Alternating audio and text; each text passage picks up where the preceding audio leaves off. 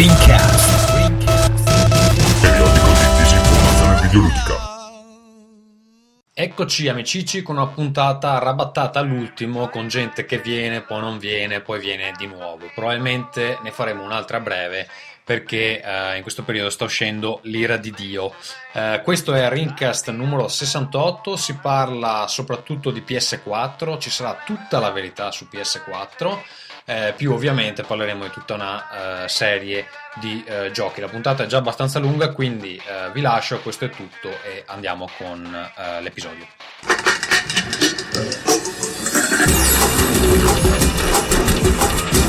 Rincast presenta Nerdcore. Ci sono giorni che pensi che possa cambiare, che questo paese non commetterà gli stessi errori di sempre e che impari a votare. Ci sono giorni che credi a tutti quelli che ti dicono che vogliono cambiare le cose, che sono stufi del marcio, e altri in cui ti convinci che non siamo un popolo di imbecilli. E poi ti svegli una mattina e Gazzo è terzo nelle classifiche di preferenze di DFP.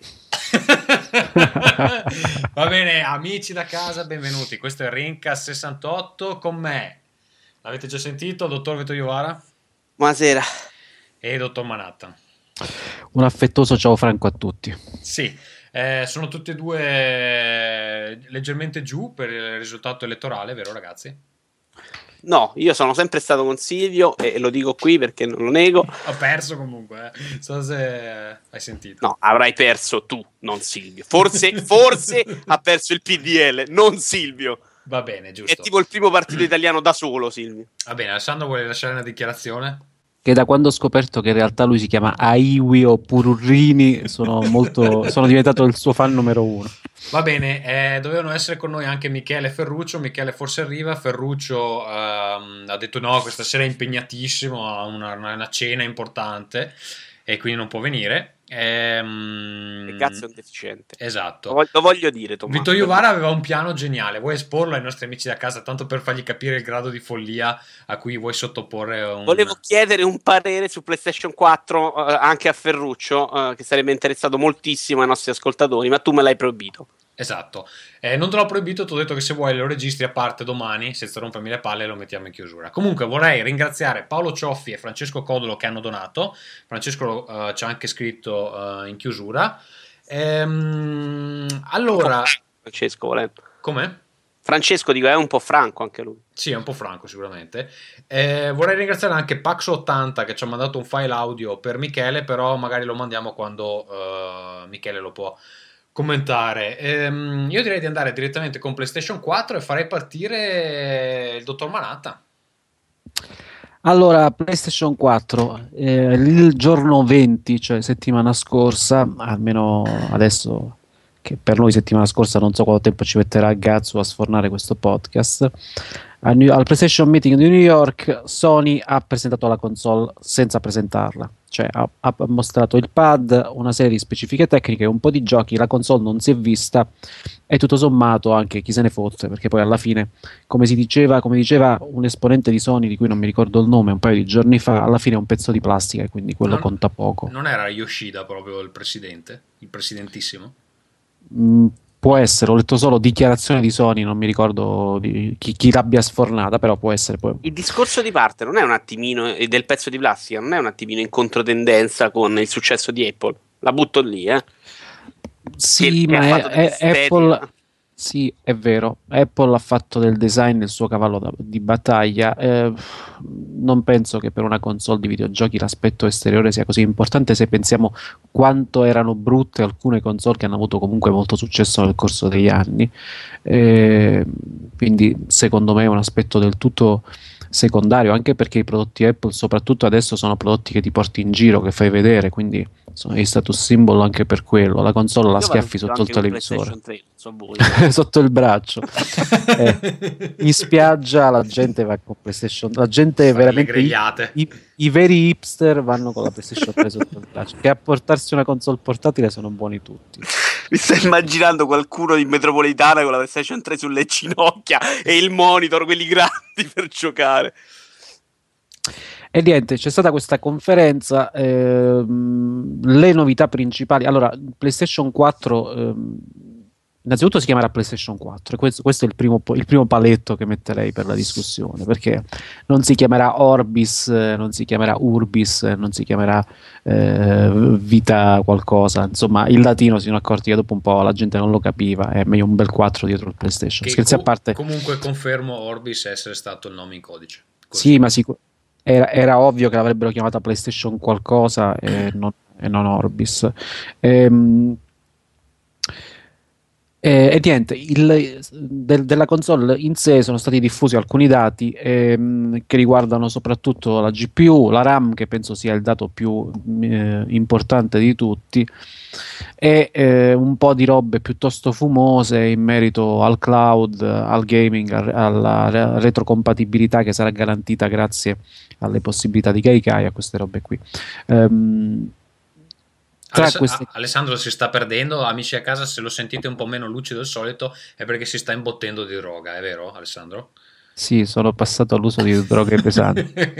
e, e, niente, tra le caratteristiche tecniche elencate, quella che ha stupito un po' tutti, me compreso, eh, è sicuramente quella relativa agli 8 GB di RAM GDDR5 che avrà la console, perché nessuno pensava che eh, la console avrebbe voti così tanti. Voci, I rumor parlavano di 2 o di 4 giga e alcune voci mi hanno detto, cazzo, ora ci confermerà, visto che lui per lavoro ha messo le mani su una debug, che anche alcuni dev kit che giravano all'inizio erano di 4 giga. Credo di aver letto una dichiarazione al riguardo di, di non so quale sviluppatore eh, interno di Sony che eh, ha iniziato a lavorare sui propri titoli su una roba a 4 giga. Sì, eh, confermo comunque i dev kit avevano 4 giga e questa cosa degli 8 giga non è stata comunicata praticamente a nessuno all'esterno di Sony. Credo che sì. addirittura alcune first parties non lo sapessero. No, era sicuramente una dichiarazione dello sviluppatore first part ah, che aveva ricevuto un dev kit così. Poi se loro non lo sapessero non lo so, però ehm, la cosa interessante è che eh, credo sia stato proprio un azzardo dell'ultimo minuto, una botta di celodurismo perché sappiamo quanto costa la RAM GDDR5, eh, magari i nostri ascoltatori non, tu- non, non lo sanno e sarà bene ricordare che eh, le schede grafiche chiedo assist, chiedo aiuto in questo avvito che hanno al massimo 6 penso gigabyte di RAM come quella che sicuramente avrà sul, montato sul suo computer Vito. La mia ne ha 4 addirittura se non. Ah, 4. So che ci sono dei il modelli massimo, di... il massimo è 6 comunque, sì, sulle schede eh, la, la, Titan, no, la GeForce, come si chiama? Quella che Quella nuova annunciata da 1000 dollari, sì, è la Titan.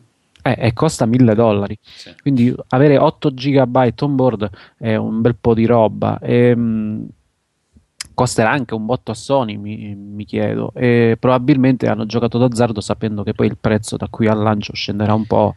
Allora, eh, eh su questa cosa, intanto ovviamente se ci sono stati cam- eh, cambi di rotta uh, verso la fine per quanto riguarda la RAM, ovviamente è anche uno dei motivi per cui non è stato presentato il design uh, della console, nel senso che probabilmente devono ancora capire come modificare la scheda madre, come eh, cioè che forma avrà sta console perché poi eh, quella RAM lì da quello che ho capito produce anche una certa quantità di calore che dovrà essere dissipato in qualche modo per evitare che si fonda tutto.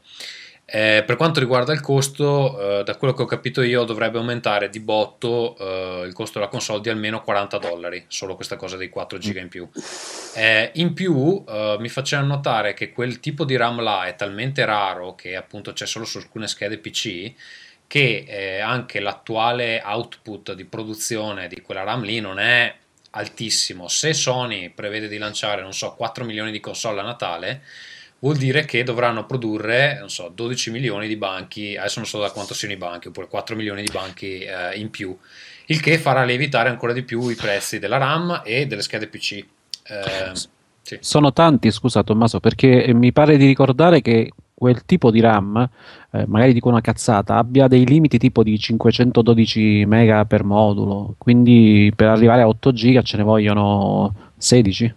Mm, giusto? Se, guarda, sì, però non sono sicuro della, adesso di, di in, in, che tagli vengano. Forse, forse, Vito lo sa meglio, ma. Ma che perché dovrei saperlo io? No, assolutamente. Boh, se, te che ti compri la RAM a caso. Così. Ma io spendo i soldi e posso non saperle queste cose. so che ce ne devono essere tanti. A me se la scala ci scrivono 80 RAM, va benissimo mi dà tanti moduli di RAM la richiesta esatto. tipica di Vito per entrare un negozio di informatica anzi io li voglio, li voglio più piccoli così sono di più Ma questi vanno bene più tanti per piacere.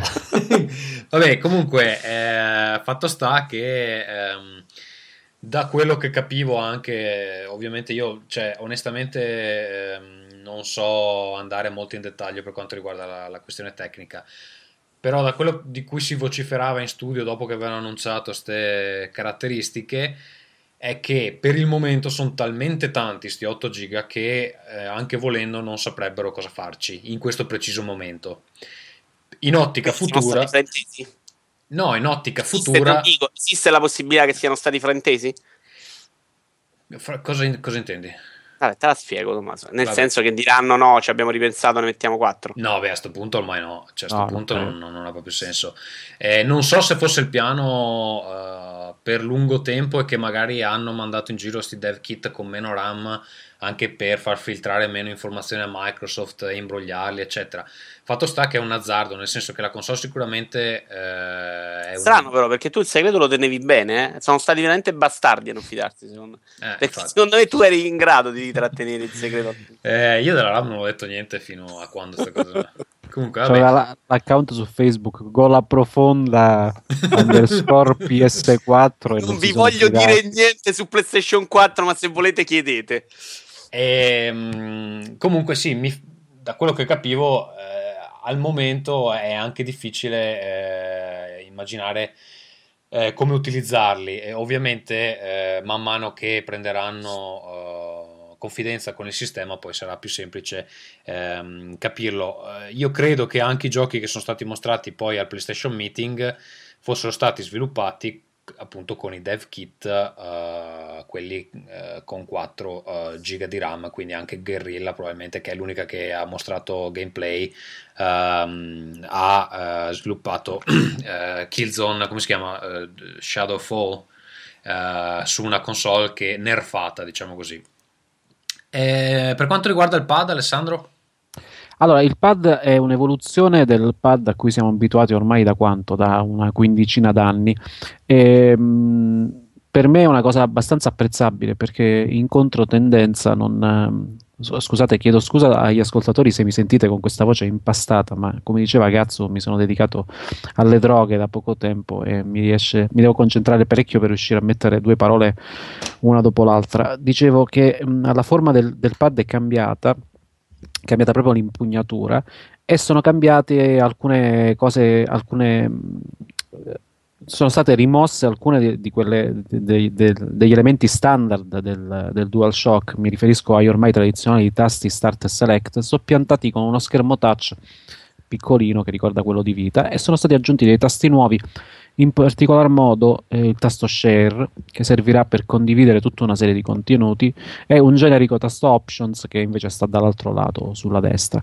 In più c'è una, una barra luminosa sulla parte dorsale in mezzo ai quattro tasti dorsali della console che servirà credo per il PlayStation Eye eh, quindi per... No, è, è, la tecnologia Move implementata dentro il controller, ah, okay. cioè è proprio eh, un, sì. un sostituto dello stick Move che però eh, lavorerà in, in, coppia con il PlayStation Eye, no? Sì, sì, sì. O no? sì. C'è anche una barra, credo che serva adesso.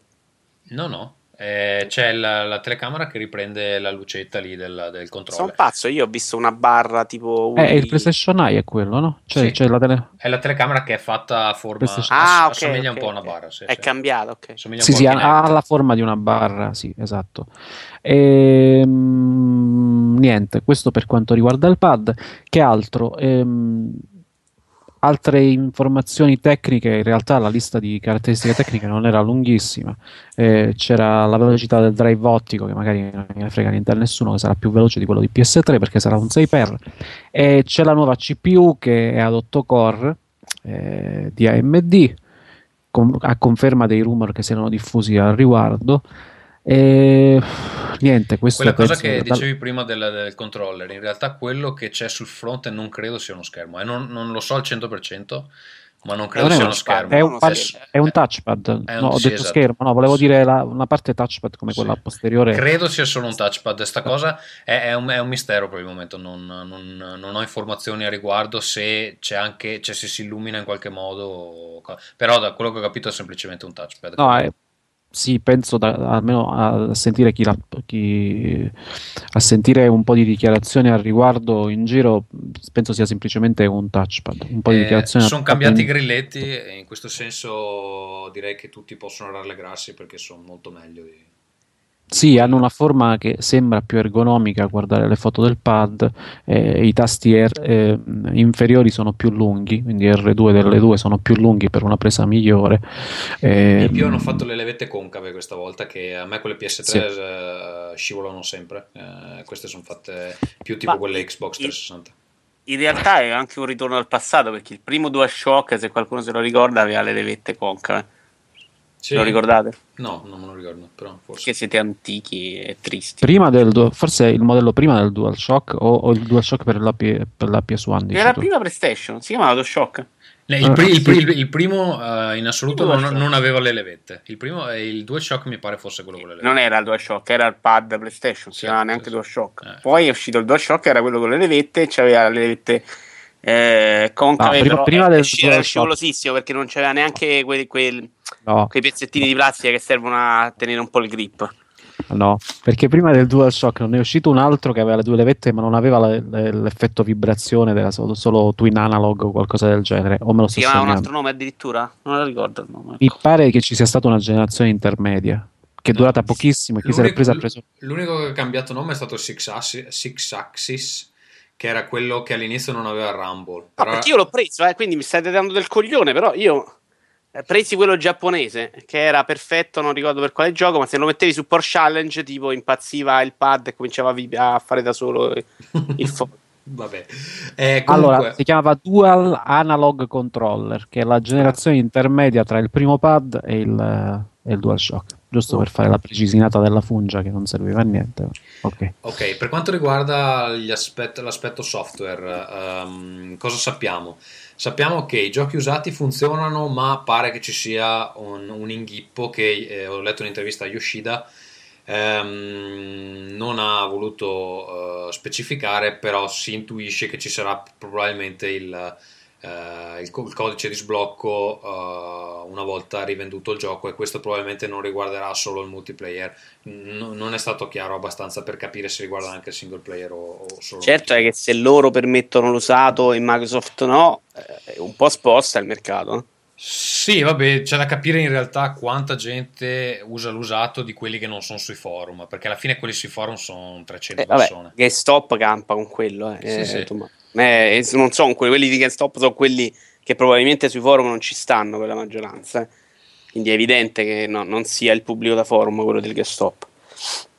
Io credo che a un certo punto questo cambiamento lo debbano fare e qualcuno dovrà prendere l'iniziativa. Eh, vedremo.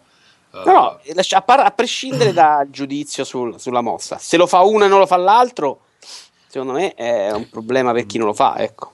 Sì, sono delle voci anche per- solo per, per quanto riguarda Microsoft, eh, cioè non, eh, non è che abbiano confermato, ci sono queste voci che probabilmente bloccheranno l'usato, vediamo, a me, secondo me non gli conviene, però evidentemente faranno quello che devono fare. Ehm, poi cos'altro? Si sa che eh, questo tasto share eh, permette di, eh, anzi diciamo il sistema permette di registrare gli ultimi minuti, non ho capito se sono minuti o secondi di gioco, e di condividerli eh, in un social network credo interno di Sony basato su Ustream invece che ehm, YouTube. Questo è quello che mi è parso di capire. Eh, in realtà io la conferenza non l'ho vista in streaming mi sono letto solo le notizie il giorno dopo Eh, credo che abbiano mostrato qualcos'altro dell'interfaccia eh, però non, onestamente non saprei dire Vito tu non l'avevi guardata? Io l'ho guardata, sì, non ricordo niente di così entusiasmante in realtà, però è possibile che ne abbia parlato. Per questo io volevo Ferruccio a fare domande, ma non l'hai voluto, va bene. che domande volevi fare a Ferruccio? No, adesso vi faccio una domanda a voi. Domanda a Ferruccio non le faccio visto che non me l'hai permesso, ma poi faccio una domanda. A prescindere dalla console, vi chiedo cosa ne pensate. inve- Ma tu non l'hai neanche vista dopo, Tommaso? come dici scusa? Non l'hai vista in streaming? L'hai vista il giorno dopo hai letto solo i commenti? No, sei qui a letto- parlare a Bambera? No, ho letto solo tutte, cioè ho visto la collezione di news e non ho guardato la conferenza. poi co- cortesemente mettiti un angolino e togliti dalle scatole. ma no, ma mi hanno detto tutti che era una conferenza pallosa perché avrei dovuto guardare. Chiedo ad Alessandro che invece essendo un professionista l'avrà vista. Eh? no, no, no, volevo fare la gag perché non l'ho vista neanche io, ma ho la giustificazione dei miei genitori perché ero fuori per casini miei e ho letto ah, il, il, giorno dopo, ho letto il giorno dopo tutto quello che c'era da leggere. Ma non volevo chiedervi, da... no, no, abbiamo fatto bene a non chiamare Ferruccio. Volevo chiedervi mentre io e Ferruccio eravamo online alle due di notte a fare eh, un, un, report de, de, della conferenza. Volevo chiedervi un giudizio eh, su, sullo spettacolo in quanto tale, insomma, su questo modo di fare conferenze che hanno queste società di videogiochi che ha, è veramente al limite della morte sui testicoli.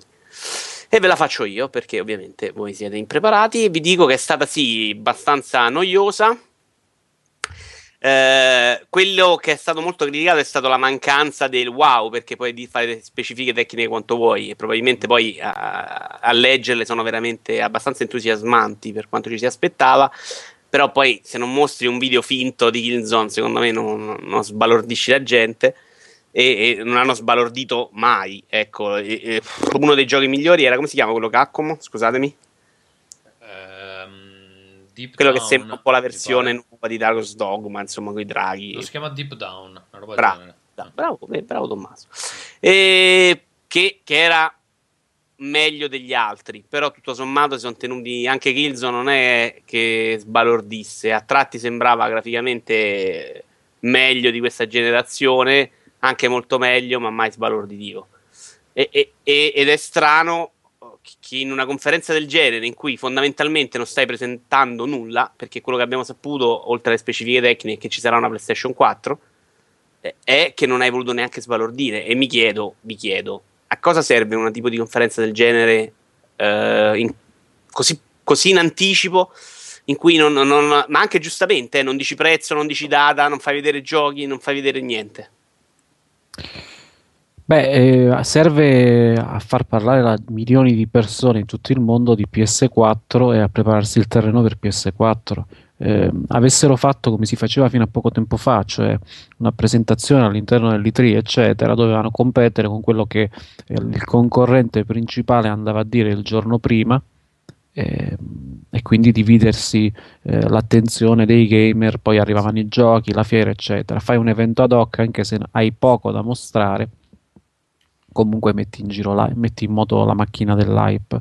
Eh, io penso credo, che. Io, scusa, vai avanti. No, no, no, niente.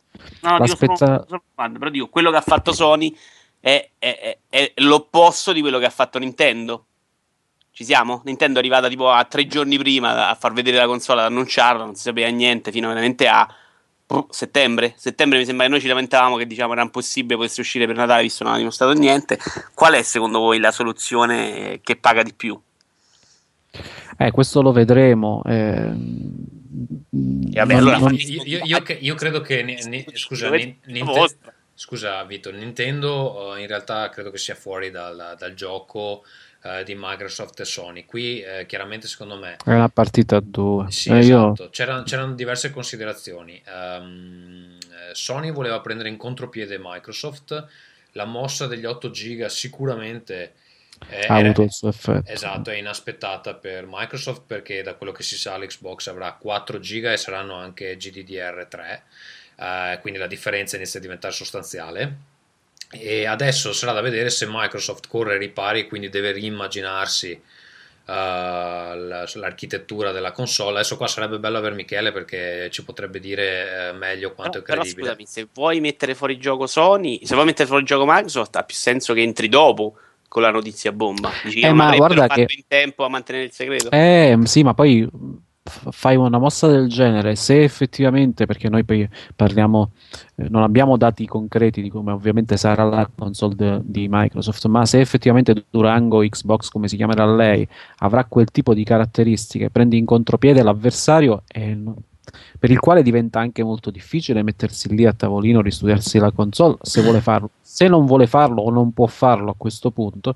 significa che esce con una console che tecnicamente poi vai a sapere se effettivamente gli 8 giga li usi, quando li usi, eccetera, ma che sulla carta poi presen- hai una console che puoi rivenderti ai, ai, potenziali acquirenti come potente il doppio, il triplo, il quadruplo rispetto a quella della concorrenza e sappiamo quanto queste, queste robe contano quando devi vendere una console di nuova generazione. Quindi, comunque, dal punto di vista strategico, se vogliamo dire così, ha la sua importanza una cosa del genere. Poi mettici che era un evento che da giorni eh, aspettava tutto il mondo dei videogiocatori, che ha avuto un vantaggio pubblicitario a gratis enorme in tutto il pianeta. Beh, male no, non quello fa. sono d'accordo. Male, male Soprattutto io credo che Sony abbia bisogno di attenzione al momento perché eh, diciamo che economicamente la compagnia non è che stia facendo faville. E eh, scusa, in più penso anche che voglia mettere le mani avanti per poter dire poi se Microsoft se ne uscirà con servizi simili o con idee simili che comunque ci hanno copiato, eh, ci hanno copiato esatto. Eh, sì, io piuttosto penso che eh, avrebbero potuto fare meglio. Questo che è poi quello che diceva Vito poco fa. Avrebbero potuto fare meglio. Magari non era possibile mostrare più giochi, però ehm, avrebbero potuto per esempio dare più spazio, un po' più di spazio a vita. Dici, ma che serve quando mi presenti una console che, che si chiama PlayStation Meeting? Ok, ma serve a presentare PlayStation 4, dare più spazio a vita. Ma Perché... vita, vita, hanno fatto una piccola presentazione sì, qualche giorno fa. Sì, hanno parlato delle sì. possibilità. Della possibilità di streamare i contenuti simili Wii U sulla, sulla console. Però, a parte quello, magari se volete ne parliamo dopo, potrebbe rischiare di andare in concorrenza ulteriormente alla vendita dei giochi per vita. Secondo me già, già fortemente eh, menomata dal, dalle offerte del PlayStation Plus ehm, se dai tanta importanza alla console portatile e all'integrazione che speriamo poi avvenga realmente perché io ricordo promes- eh, promesse analoghe eh, con PlayStation 3 e PSP e poi non se ne fece niente della possibilità di interazione tra le due macchine. Ehm, se hai, dai, dai, tutta questa importanza all'interazione tra la console domestica e quella portatile eccetera e poi non fai vedere niente della console portatile che ormai langue in una situazione di totale abbandono o di pressoché totale abbandono, secondo me non è una cosa fatta bene. Quindi su quello avrebbero potuto lavorare un po' di più. Però io credo resto... che, che, lo vogliano fare tenerselo per le tre. Eh, una cosa di cui sono sicuro è che allora, di questa conferenza non sapeva niente nessuno. Eh, eccetto la gente che era on stage. Uh, cioè Sony è riuscita a tenerla nascosta addirittura sentivo su un altro podcast forse era eh, multiplayer eh, che addirittura Sony Italia eh, non sapeva niente della, della presentazione. Uh, e quindi uh, ma hanno provato a tenere il segreto delle cravatte del present- delle cravatte scusate delle camicie del presentatore che era un, c'era un quadrettato celeste che era una roba imbarazzante ma anche quella di Blow era veramente terrificante eh, quindi non so Sony ha preferito tenere le sue carte coperte e andare pubblica con Uh, delle cose che comunque erano già uscite perché eh, il, il, pad, le foto del dev kit erano, erano, uscite qualche giorno prima su Destructoid sì.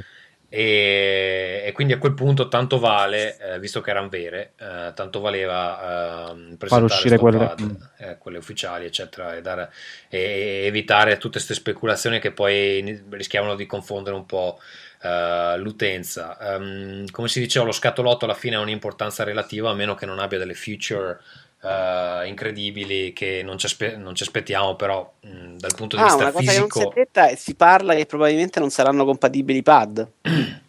Sì, però il Move sì, quindi in realtà credo che la possibilità ci sia, semplicemente vorranno farti comprare i pad nuovi perché guadagnano molto sugli uh, accessori.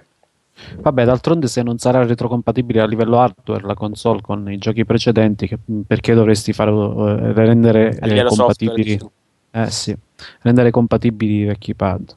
Vendi giochi nuovi. Perché Semmai comunque... giochi sì, i giochi verranno emulati via tecnologia Gaikai, hanno promesso no?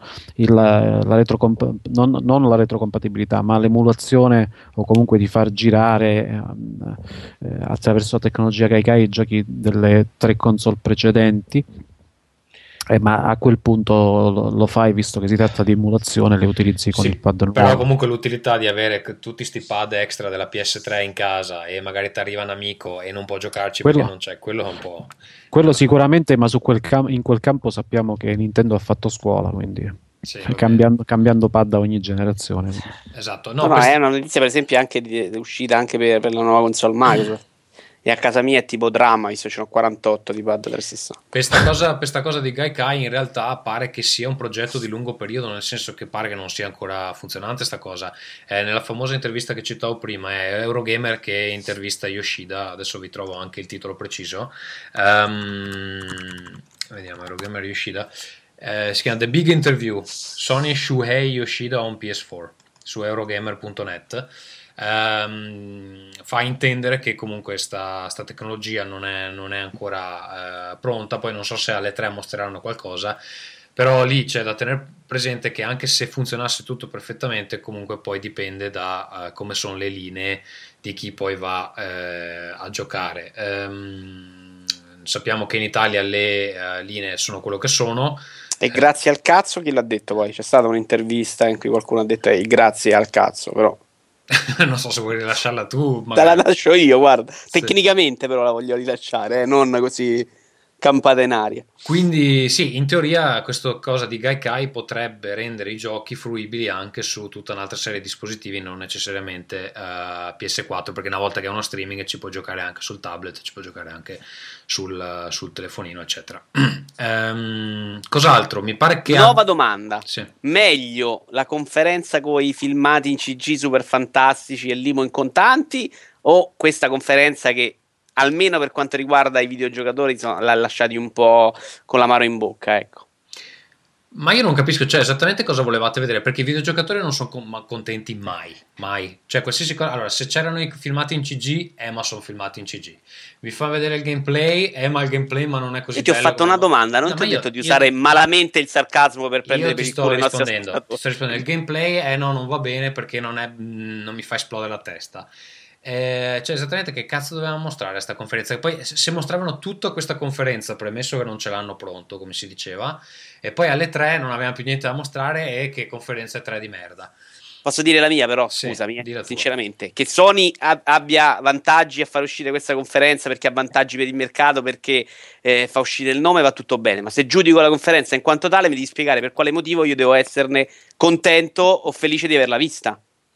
Vabbè, alla fine tu sei una minoranza schiacciante. Cioè, sai cos'era importante per Sony? Vabbè, giudichiamola, non è che, che no. è giusto. Sony ha fatto bene, nessuno dice che Sony è stronza o Sony è sbagliata come quando si fa. Però la giudico. Io ho guardato la conferenza e mi dico: Che cazzo mi stai dicendo? Niente, che c'ha 8 giga di RAM. Mi mandi una mail e, e, e la so lo stesso. Esce una news, lo domani lo so. State no, a capire. Allora, partita ascolta. gente dall'Italia per andare a New York spendendo Ascolta, dei soldi per fare Adesso cerchiamo di dare una proporzione alle cose. Sono state annunciate delle cose importanti e um, intanto è stato messo fuori il nome di PlayStation 4 adesso da quel momento in poi possono essere annunciati anche giochi per PlayStation 4 che prima non, di cui non si poteva parlare perché finché Sony non ti dà l'ok tu dei giochi per la sua piattaforma non ne puoi parlare. Ma non serve una conferenza per dare l'ok. Ascolta. lascia perdere le modalità se è giusto o sbagliato. Vito, giudichiamo serve... la conferenza serve una conferenza perché attira l'attenzione. Se tu rilasci delle news piccole, non e fai. E sono d'accordo, non sto dicendo che abbia sbagliato. Poi la guardo la conferenza. E visto che i giocatori sono stronzi che si lamentano, l'ho guardata la conferenza. Che ne pensiamo della conferenza a vista così? Tu cosa volevi vedere a questa conferenza? Ma come fai? Cioè, io per essere contento devo vedere o qualche gioco che dico minchia, che bella grafica.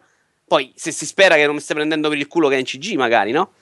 Questo a prescindere se Sony poteva farlo o non poteva farlo, no. Però qualcosa per me. Oppure guardo l'estetica della console e stiamo qui a dire, oh, mi piace o non mi piace.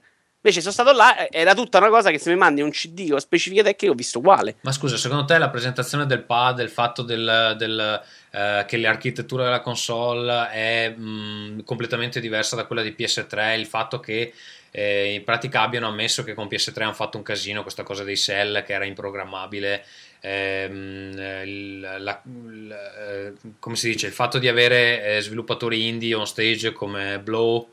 Um, di far vedere che comunque eh... Eh, avrei spinto su quello cioè se vuoi fare lo show secondo me deve essere show come show era una merda era una buona cosa per presentare la console? Sì, forse sì. Come show rimane una merda, però. Vito, secondo me questa, qua, questa mh, conferenza qui è un po' una mossa di Sony eh, che eh, non pensavano di dover fare nemmeno loro e quindi hanno messo insieme quello che è pronto al momento. Evidentemente al momento è pronto quello che è pronto perché eh, probabilmente i piani iniziali erano di avere una presentazione alle 3 classica, eccetera. Poi si saranno resi conto che magari c'era troppa roba alle 3 eh, che comunque dovevano rompere le palle a Microsoft e hanno, una, hanno presentato quello che potevano presentare. Secondo me eh, c'è da stare contenti. Che poi che cazzo ti frega se i giornalisti sono partiti dall'Italia, li pagano per quello. Oh, eh. ma non me ne frega niente, neanche se la conferenza è brutta, non mi divertito. Io mi sono divertito lì a fare il cazzone con altra gente. Però se, se uno deve dare un giudizio sulla conferenza, non è che sto qui a, a preoccuparmi di, di, altre cose. Lo giudico come conferenza, come uno spettacolo Vabbè, di due ore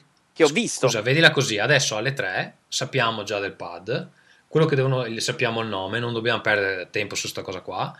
Avranno immediatamente, ci faranno vedere lo scatolotto finalmente e lì sarà il momento di rivelatorio che poi cioè, veramente non riesco a capire. Vedrai la forma e dirai minchia che bella forma e è quello il reveal dello scatolotto alla fine. Ma sì, ma è chiaro, ma non sono neanche uno che deve programmarci sulla PlayStation che me ne fotte però della programmazione. Tomà, scusami, eh. No, e, e, poi, e, poi, immediatamente cioè, ti farà come, come persona, gioco, gioco, gioco, di videogiochi ha probabilmente più senso giudicare lo scatolotto che giudicare la rama GDDR5 perché possiamo tutti parlare sciacquarci la bocca a dire che è fantastica poi non sappiamo come cazzo funziona e probabilmente qua dentro nessuno dei tre lo sa forse Michele e, e stiamo dicendo minchiate no? capisci che la persona media diciamo il 99% eh, ha, ha più senso che giudichi uno scatolotto no? Beh, è per quello che ti hanno fatto vedere il pad perché puoi parlare del pad eh, lo scatolotto non è pronto. Infatti, il pad, secondo me, è la parte che aveva più senso in quella conferenza. Ascolta, Vito, lo scatolotto non è pronto perché hanno fatto dei cambiamenti hardware in corsa. Ah, ca- non lo sto. Gi- sì, è tutto giusto, va tutto bene no, e, e, ha fatto bene Sony.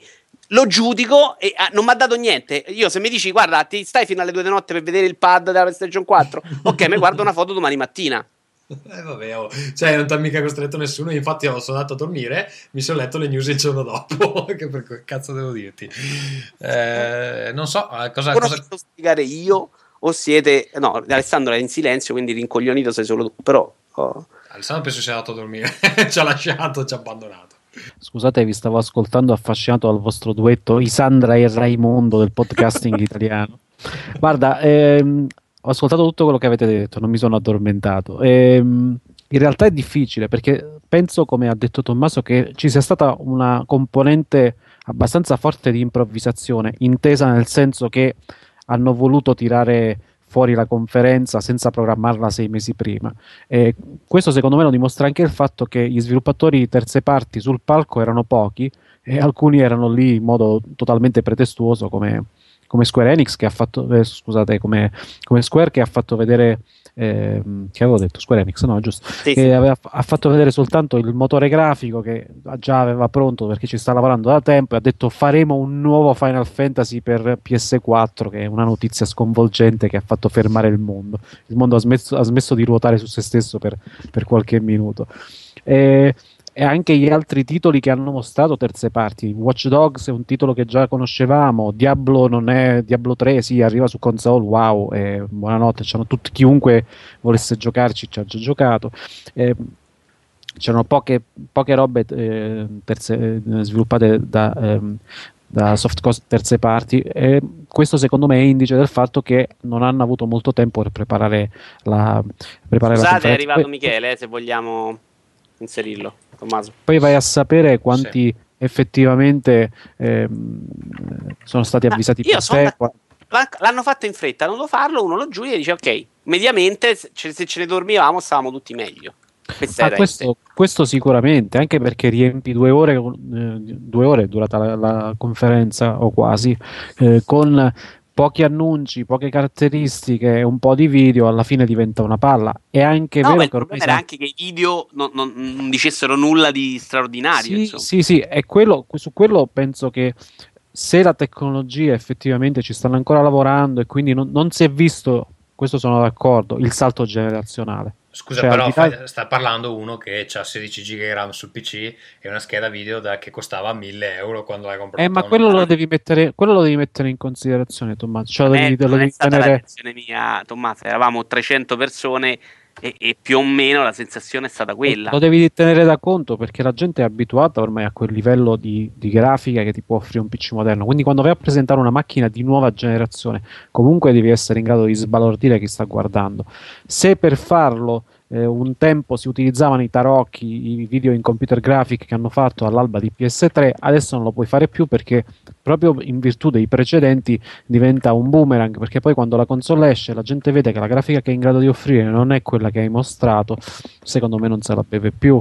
E quindi devi far vedere la roba reale. E se fai vedere la roba reale eh, anche in considerazione del fatto che come dicevamo probabilmente queste, dell'effettiva potenza della macchina, delle effettive caratteristiche della macchina, non era a conoscenza nessuno al di fuori di Sony, se non fino a poco prima della conferenza stessa, allora lì diventa, diventa un problema perché poi fai vedere dei giochi che sì hanno un livello di dettaglio maggiore, quello delle macchine in particolare mi ha colpito in quanto a qualità di alcuni dettagli, almeno da quello che si può giudicare. Eh, gli sviluppatori, scusa, ricorda, sono quelli di Modostom?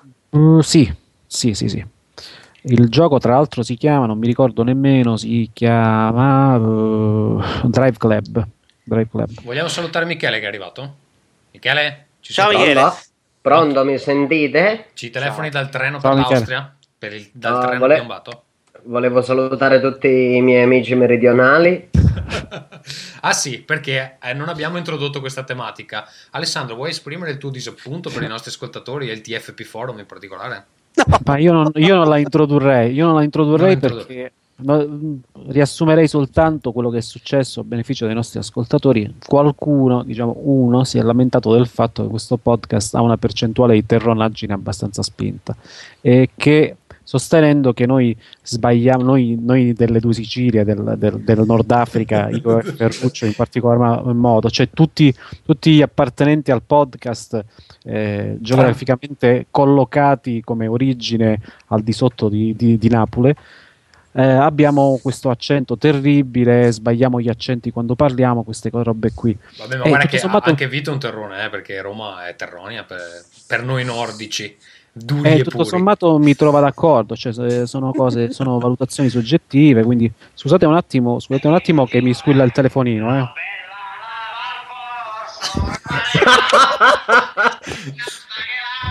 scusate, eh, rispondo, rispondo un attimo, eh, scusate. Pronto? Pronto, dai. Sto registrando qui un podcast con questi terrori qui. Uno un bravo ragazzo del nord, parti nostre, dai. L'altro, l'altro Napoli, Roma là, ladrone, non mi fido mica. Gli altri, ce n'era un altro di Sicilia, figurati, Africa là. Ci siamo fidati mica, l'abbiamo tolto fuori di ball. Sì. Sentiamo dopo, dai. Ciao, Pota. Pota ciao. Meraviglioso il tuo accento nordico, però.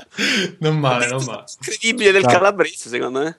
E, e, niente, quindi chiedo umilmente scusa a questo ascoltatore occasionale per il mio accento e penso che sia una vergogna che oggi, nell'anno di nostro Signore 2013, venga ancora permesso a questa gente del Sud di partecipare a dei podcast con i loro sozzi accenti del meridione. Ma lo scandalo è che venga ancora permessa l'esistenza del Sud addirittura, non l'ipotesi. Comunque sì. finalmente è stato rivelato il motivo per cui Ferruccio non è qui con noi, è stato eliminato da un bergamasco. Um, Michele, ciao, scusa, volevamo farti continuare. Um, in realtà stiamo parlando di PS4 e la, tuo, la tua opinione era molto richiesta. Sì, eh... No, prima la domanda. e tu, Michele, hai visto la conferenza o sei anche tu qua a ciarlare del nulla? No, io ho visto un pezzo della conferenza, non tutta, soprattutto la parte dei, dei giochi. Io voglio andare ad Outcast, eh, amici carissimi di Outcast, voglio parlare con gente che è stata lì a New York. E Siamo preparatissimi. Non c'è problema, Vito. Di, fai la domanda. Te l'ha fatto un maso? Eh, non lo so. non l'hai scritto Parlaci tu. delle specifiche tecniche di ah. PlayStation 4 in modo tecnico, perché finora abbiamo sentito le analisi di mm. eh, Tommaso che il massimo che sta a fare tecnicamente è tenere il pad in mano. E molto male, abbiamo visto nel corso di sto, Poi vi racconto quante botte sto prendendo in tutti i giochi a cui sto giocando. Sì? sì. Complimentation.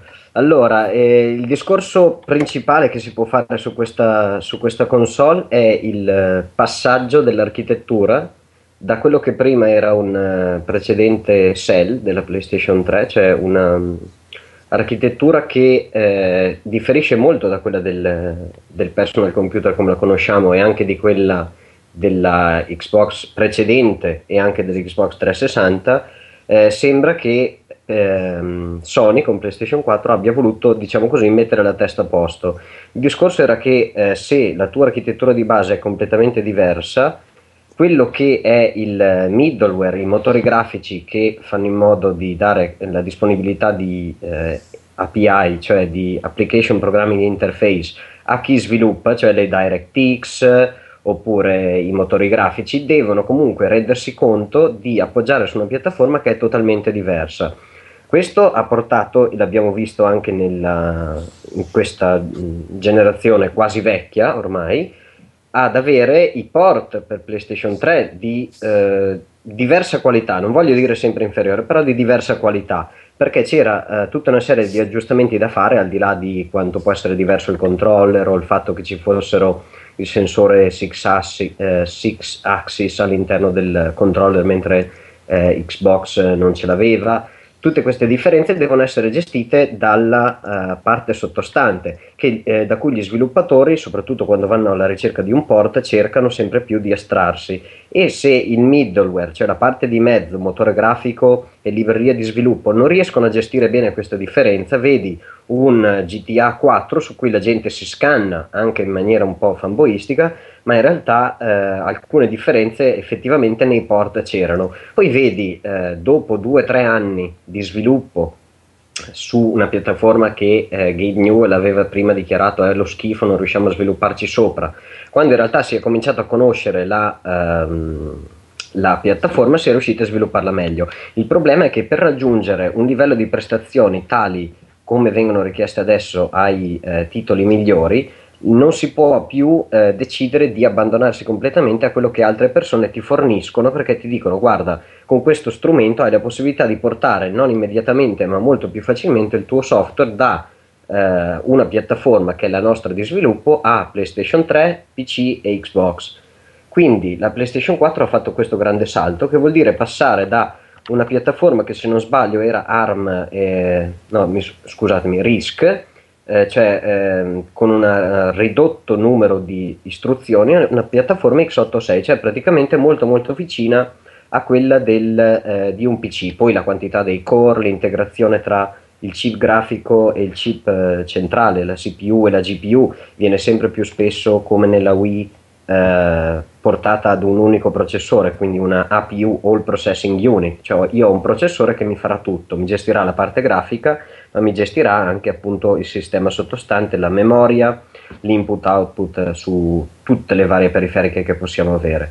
Questo cosa vuol dire? Vuol dire intanto che la, lo sviluppo per PS3 potrebbe partire bene prima, cioè potrebbe partire con standard qualitativi simili a uh, quelli dell'Xbox o per PC prima eh, significa dire alle persone come chi sviluppa eh, solamente per PlayStation 3 guarda è il caso che ti adatti, cioè è il caso che reimpari le specifiche per, perché, perché per questa macchina sono abbastanza distanti da quella che hai visto prima, quindi qualcuno potrebbe anche innervosirsi o dover semplicemente eh, reimparare un, un uh, ambiente di sviluppo diverso.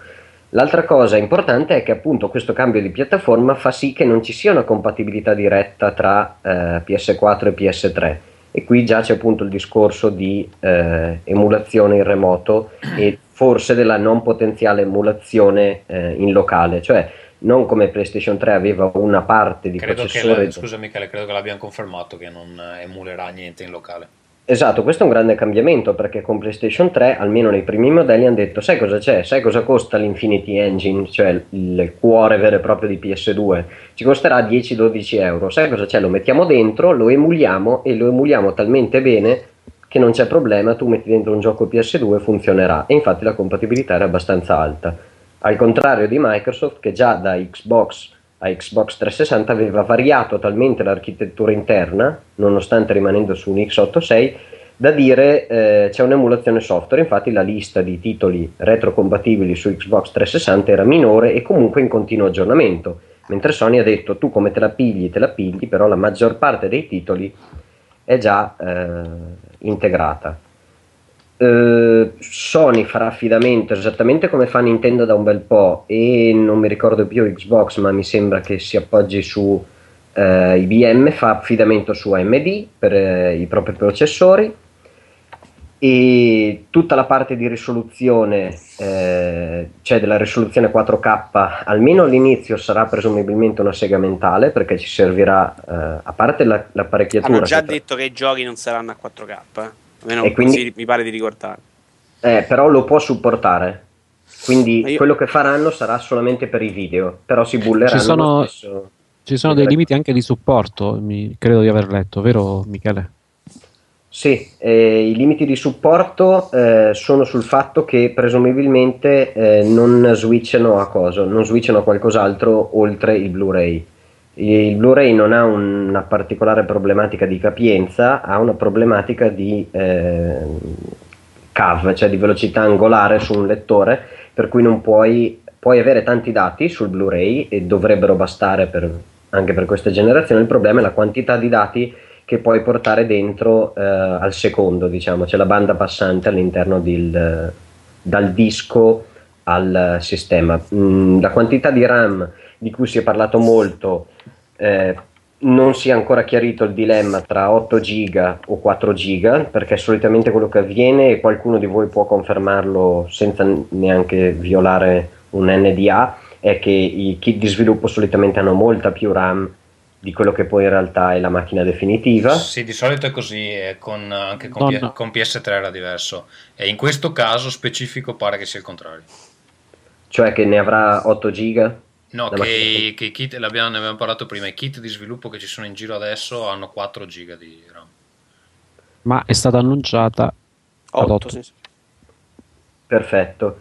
E poi un'altra cosa da tenere sotto controllo che a noi non sarà immediatamente visibile, ma la vedremo come un'evoluzione, è il, la portata della qualità del kit di sviluppo Sony almeno per i primi periodi, perché ricordiamo che per PS3 eh, c'erano stati parecchi problemi, i kit di sviluppo dall'inizio hanno avuto una rapida serie di evoluzioni e ehm, riuscivano a sfruttare diciamo, molto meglio la memoria e la banda passante anche eh, tra scheda grafica, tra parte grafica e eh, CPU centrale. Eh, ci sono poi tutta una serie di, di, di segmentali sui, sui dettagli della, dei computering e tutto quanto delle, delle della scheda di PS4 e vi invito anche ad andarli a leggere. Diciamo che eh, ci sono eh, 10 pipeline grafiche all'interno della scheda video per chi è interessato di questi dettagli e eh, un, c'è una differenziazione tra grafica ad alta priorità e grafica a bassa priorità. Forse qua è un po' troppo tecnico, Michele. Mi sto rompendo i coglioni, te lo dico così. mi sta piacendo anche se. Ma no! Va bene, un giorno vi spiegherò eh, come Nintendo eh, preferisce far morire i propri sviluppatori sviluppando con architetture stranissime tipo i, i, single pair o altro e cerca di tirare fuori di tutto da Wii U quando in realtà bastava prendere un processore un pochino più potente. Va bene, ehm, direi di chiudere con magari un giro, cosa ci aspettiamo da Sony alle 3 a questo punto. Eh, Vito, tu sei il più critico di questa conferenza che non c'è stato show, cosa vuoi adesso? Beh, alle tre, alle tre, voglio lo show, voglio i giochi, voglio, cioè, voglio come, anche. Ma, ma qualche... dimmi, dimmi, come deve iniziare e come deve finire Sony. Cioè, la, la, scansione della scaletta Sony alle tre, secondo te, quella ideale qual è? Buonasera. Giochi, giochi, giochi, giochi. ah, lo sapevo. Giochi della Guardian, giochi, giochi, giochi, console. Finito. E la... The Last Guardian esce domani. L'ultimo, l'ultimo Scusa, della Scardia hanno trovato in vendita da domani. Allora, secondo te non parleranno mai di vita e i piani per vita? Non parleranno di Vabbè, nessuno metti, dei. Mettici anche 5 minuti di vita, magari. Eccoci, che mi ero già dimenticato Scusa, che esisteva. E i servizi, la dashboard, la roba A quali servizi? Ma chi se ne frega niente? A chi gliene fotte Giochi, giochi. Tanto vita diranno. Capiranno. Bravo, bravo Alessandro, dillo tu tanto Vita diranno ah poi vi ricordate di quella console portatile che abbiamo lanciato con grandi aspettative Vita? No non vi ricordate manco noi passiamo agli altri giochi no, di PS4 se Vita diventa un bel pad per PlayStation 4 diventa un, un, un telecomando per, per, le televisioni Sony. Eh, guardate io, io penso che la prossima generazione comunque si combatterà molto anche su quale console eh, offre eh, il sistema operativo migliore, i trofei o gli achievement migliori. Ma non è lo show delle tre che serve per amici. Tommaso. sì, ma ogni quello. volta che ci hanno provato, sono d'accordo, perché ogni volta che ci hanno provato a buttarla sulle feature, sulle cose, la palpebra della, le palpebre de, degli spettatori sono crollate immediatamente. Fai 25 minuti invece di un'ora e 20, in cui non chiedi ai giapponesi di provare i giochi col pad come dei deficienti, gli spari 40, 20, 30 minuti filmati della Madonna, fai vedere la console, fai tutti contenti. Hai fatto uno spettacolo. Sì, Se e poi, e poi se... tre troie a ballare, okay. va pure bene. Sai cosa, sai cosa, succede? Immediatamente dopo la gente inizia a chiedere: Eh, ma non hanno detto niente. Allora io qua come faccio con la lista amici? Un minuto dopo come... fai uscire le specifiche. Non serve che lo fai durante la conferenza. La conferenza deve essere un'altra cosa. È uno spettacolo, non è quello che dici tu. Le specifiche le fai uscire con un comunicato stampa a tutti i siti dopo un secondo e, e fanno il giro. Sono Ma io non ho capito, cioè adesso oggettivamente a te se anche t'annoi due ore della tua vita, eh, vabbè, alla eh, fine non, sto non giudicando uno spettacolo. Se tu se vai a vedere un vabbè. film e t'annoi ti cambia la vita. No, però vabbè, sei lì a dire sto film mi ha rotto il ho cazzo. Ho capito, ma stiamo parlando di una cosa che resterà con noi per 5, 6, 7 anni. No, alla la fine... conferenza resta con noi due ore. Sto giudicando la conferenza che è uno spettacolo. La, la, la, vendono loro come spettacolo, lo propongono come spettacolo, solo che sono dei deficienti che non lo sanno fare. Punto. Va bene. Non, non vogliono fare cose diverse loro, non sono capaci, è diverso. Va bene. Siamo mi... ancora a credere che le tre sia una cosa per gli azionisti. È una stronzata. Alessandro, vuoi aggiungere qualcosa? O ha detto tutto Vito? Ha detto tutto Vito, sono d'accordo. Ok. Michele, qualcosa? Eh, mi aspetto che di confermino Natale, mi aspetto il prezzo e mi aspetto che oltre al tasto share ci siano anche il tasto tipo divertimento. Eh, ascolta, ah. eh, prima di chiudere questa cosa del, del, Natale, intanto penso che uscirà solo in, un, in una zona e probabilmente sarà l'America. Eh, per quanto riguarda la RAM che hanno deciso di montare, eh, secondo te quanto andrà a incidere sul prezzo? Perché eh, a me hanno parlato di un 40 dollari almeno per, per console in più. Di RAM? Sì, questa cosa, questa cosa degli 8 GB GDDR5. Assolutamente possibile, sì sì sì. Anche, anche, qualcosina di più, però sicuramente i prezzi per loro sono, sono più bassi che per cioè, qualsiasi altra compri, persona. Se compri 4 milioni, Com- che fa differenza. Eh, sì, ma Comunque tu ne, vuoi, ne vuoi comprare 4 milioni, Vito, di RAM, considerando il decadimento del prezzo? O la vuoi comprare il giorno prima di poi montarla su una PS4? Bravo, bravo. bravo. Vedi, vedi, quando uno dice cose intelligenti, ammetto il mio errore. Bravo, Michele. In realtà, eh, da quello che ho capito, la scarsità di RAM conseguente a, questo, a, questa produzione massiva in realtà le fa aumentare il prezzo, non lo fa abbassare. Assolutamente sì, però è un mercato talmente volatile. No, e... Non ne compri tanta perché sai che poi col tempo scende. Quindi... Sì, esatto. In più, se ne compri tanta, come dici tu, se fai un ordine eh, molto alto, sicuramente al prossimo ordine che vai a fare o deve essere fatto in certi tempi, o deve essere fatto presso un altro fornitore, o deve essere ridistribuito tra diversi fornitori alla ricerca del, del prezzo maggiore, eh, del prezzo minore, scusate, e considera che comunque non è l'unico componente su cui devono fare questo tipo di risparmi, è che eh, RAM e in questo caso anche presumibilmente l'hard disk sono molto proni a variazioni di prezzo molto veloci. Sì, anche perché si troveranno a competere con Nvidia, eh, probabilmente ATI e tutta una serie di altre compagnie che avranno bisogno proprio di quelle RAM là, no? Esatto, quindi in realtà eh, ti conviene anche analizzare il mercato degli altri tuoi concorrenti per dire ok, io vado a fare un ordine e andiamo assolutamente a controllare quando potrebbe servire a loro, per cui io posso farlo prima. Un'altra cosa che potrebbe fare, eh, che potrebbe fare PlayStation è il... Um, una joint venture con alcuni che potrebbero andargli a costruire le RAM apposta per loro perché al contrario di queste altre aziende loro avranno bisogno di questo tipo di RAM per un periodo relativamente lungo mentre altre eh, come AMD o Nvidia possono chiederti l'anno prossimo di evolvere su un altro tipo di piattaforma. Mentre tu in realtà gli dici eh, questo tuo investimento per le linee di produzione a noi servirà per tot anni e questo per loro è per quanto ad- adattati alla velocità del mercato, è un diciamo emana dal cielo perché gli stai dicendo tieni pure lì le tue persone, le tue linee di produzione, i tuoi macchinari perché noi te lo chiederemo almeno per quanti anni vogliono farla vivere? 5, 6, 7? Queste sì, cose sì. non accadono per le schede grafiche, assolutamente. Va bene. Un... Ragazzi, vai, vai. io direi di passare ai giochi che stiamo giocando. Play.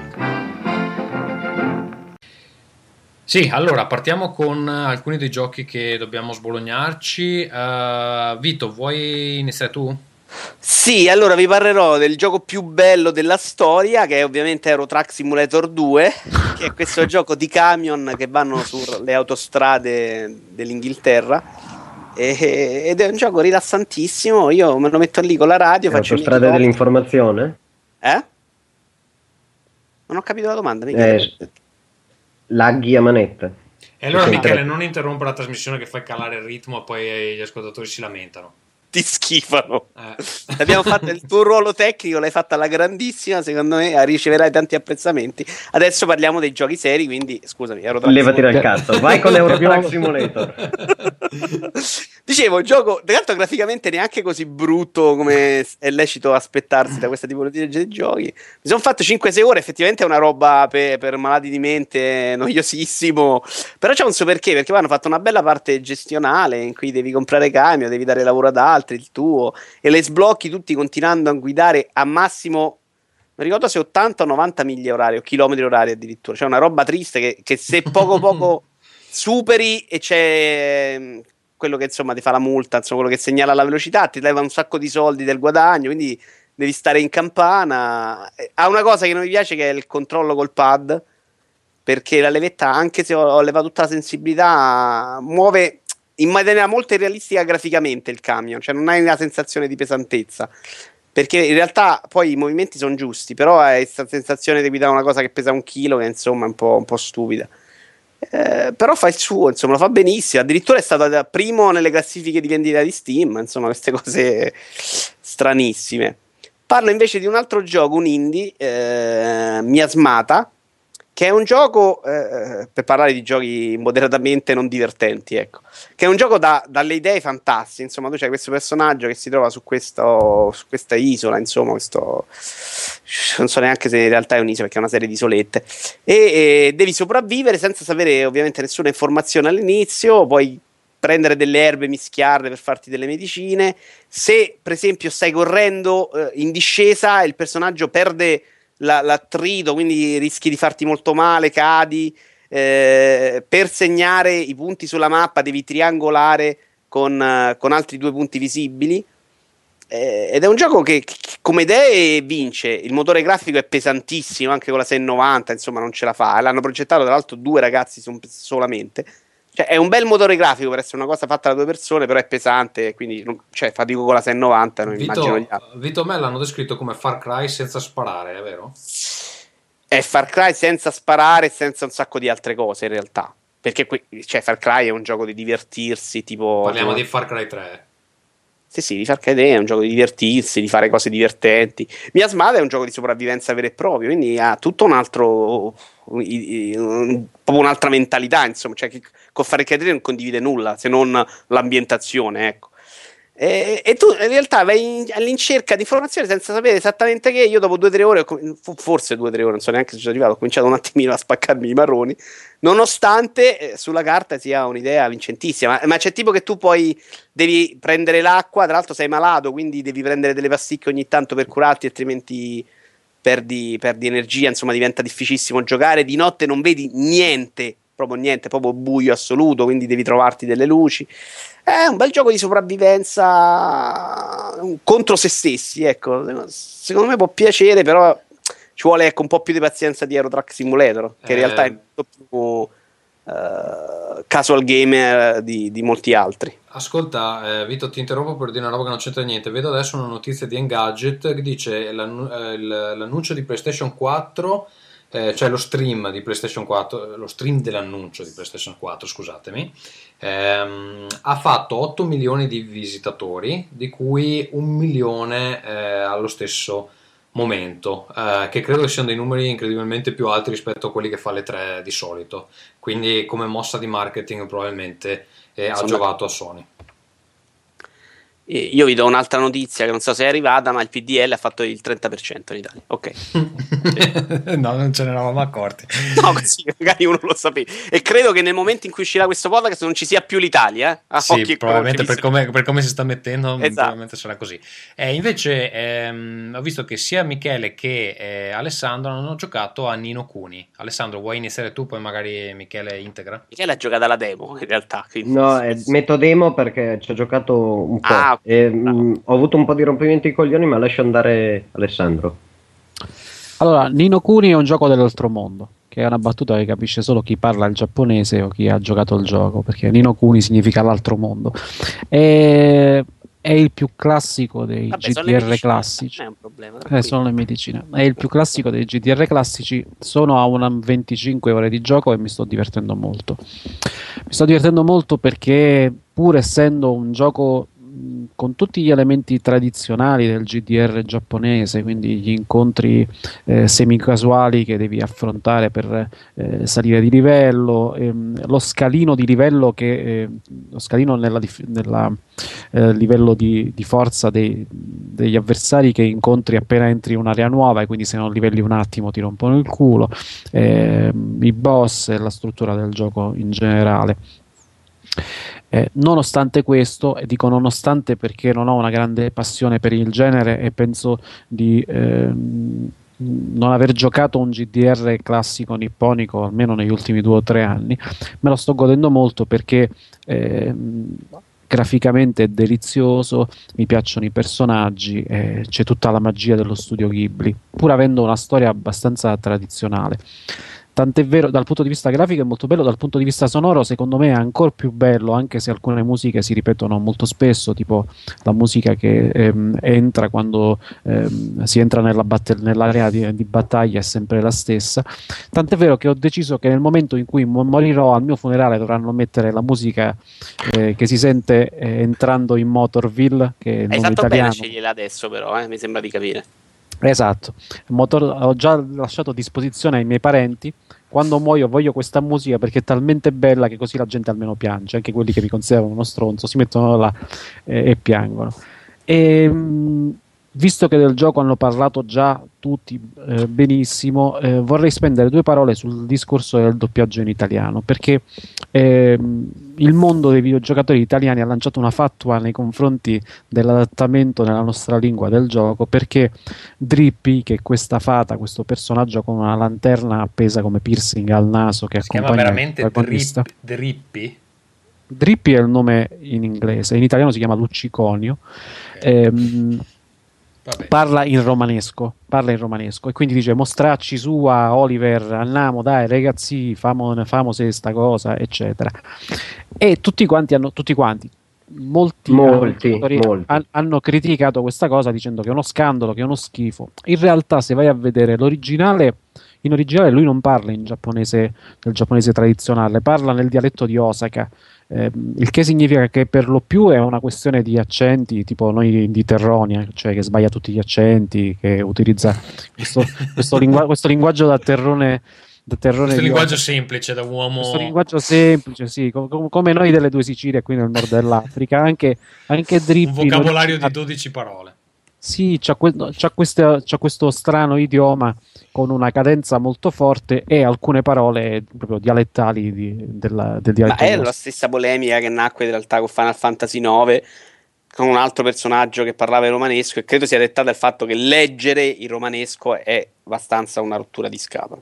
Sbaglio. Sì, però la, la cosa eh, si fosse limitata al discorso italiano-giapponese avrei potuto anche capirlo. Molti di quelli che dicono ah, l'italiano eh, fa schifo, consigliano invece di utilizzare l'inglese. Il problema è che quello non è inglese, ma è gallese. Ma è, esatto, perché, perché, perché per stessa inclinazione anche lì, ma loro non lo, non per, lo vedono quelli che non, dicono così. È, è, per questo, però, secondo me, cioè, utilizzare un'altra lingua che poi alla fine finisci per non capire comunque, perché ci sono, pur avendo io una buona comprensione dell'inglese, ci sono alcune cose che sono non perfettamente comprensibili, secondo me, proprio perché non si tratta di inglese, ma hanno voluto anche lì. È come se una persona che conosce bene l'italiano gli fai leggere questi dialoghi in romanesco e non ci capisce, in alcuni punti non capisce bene cosa diavolo ci, ci sia scritto.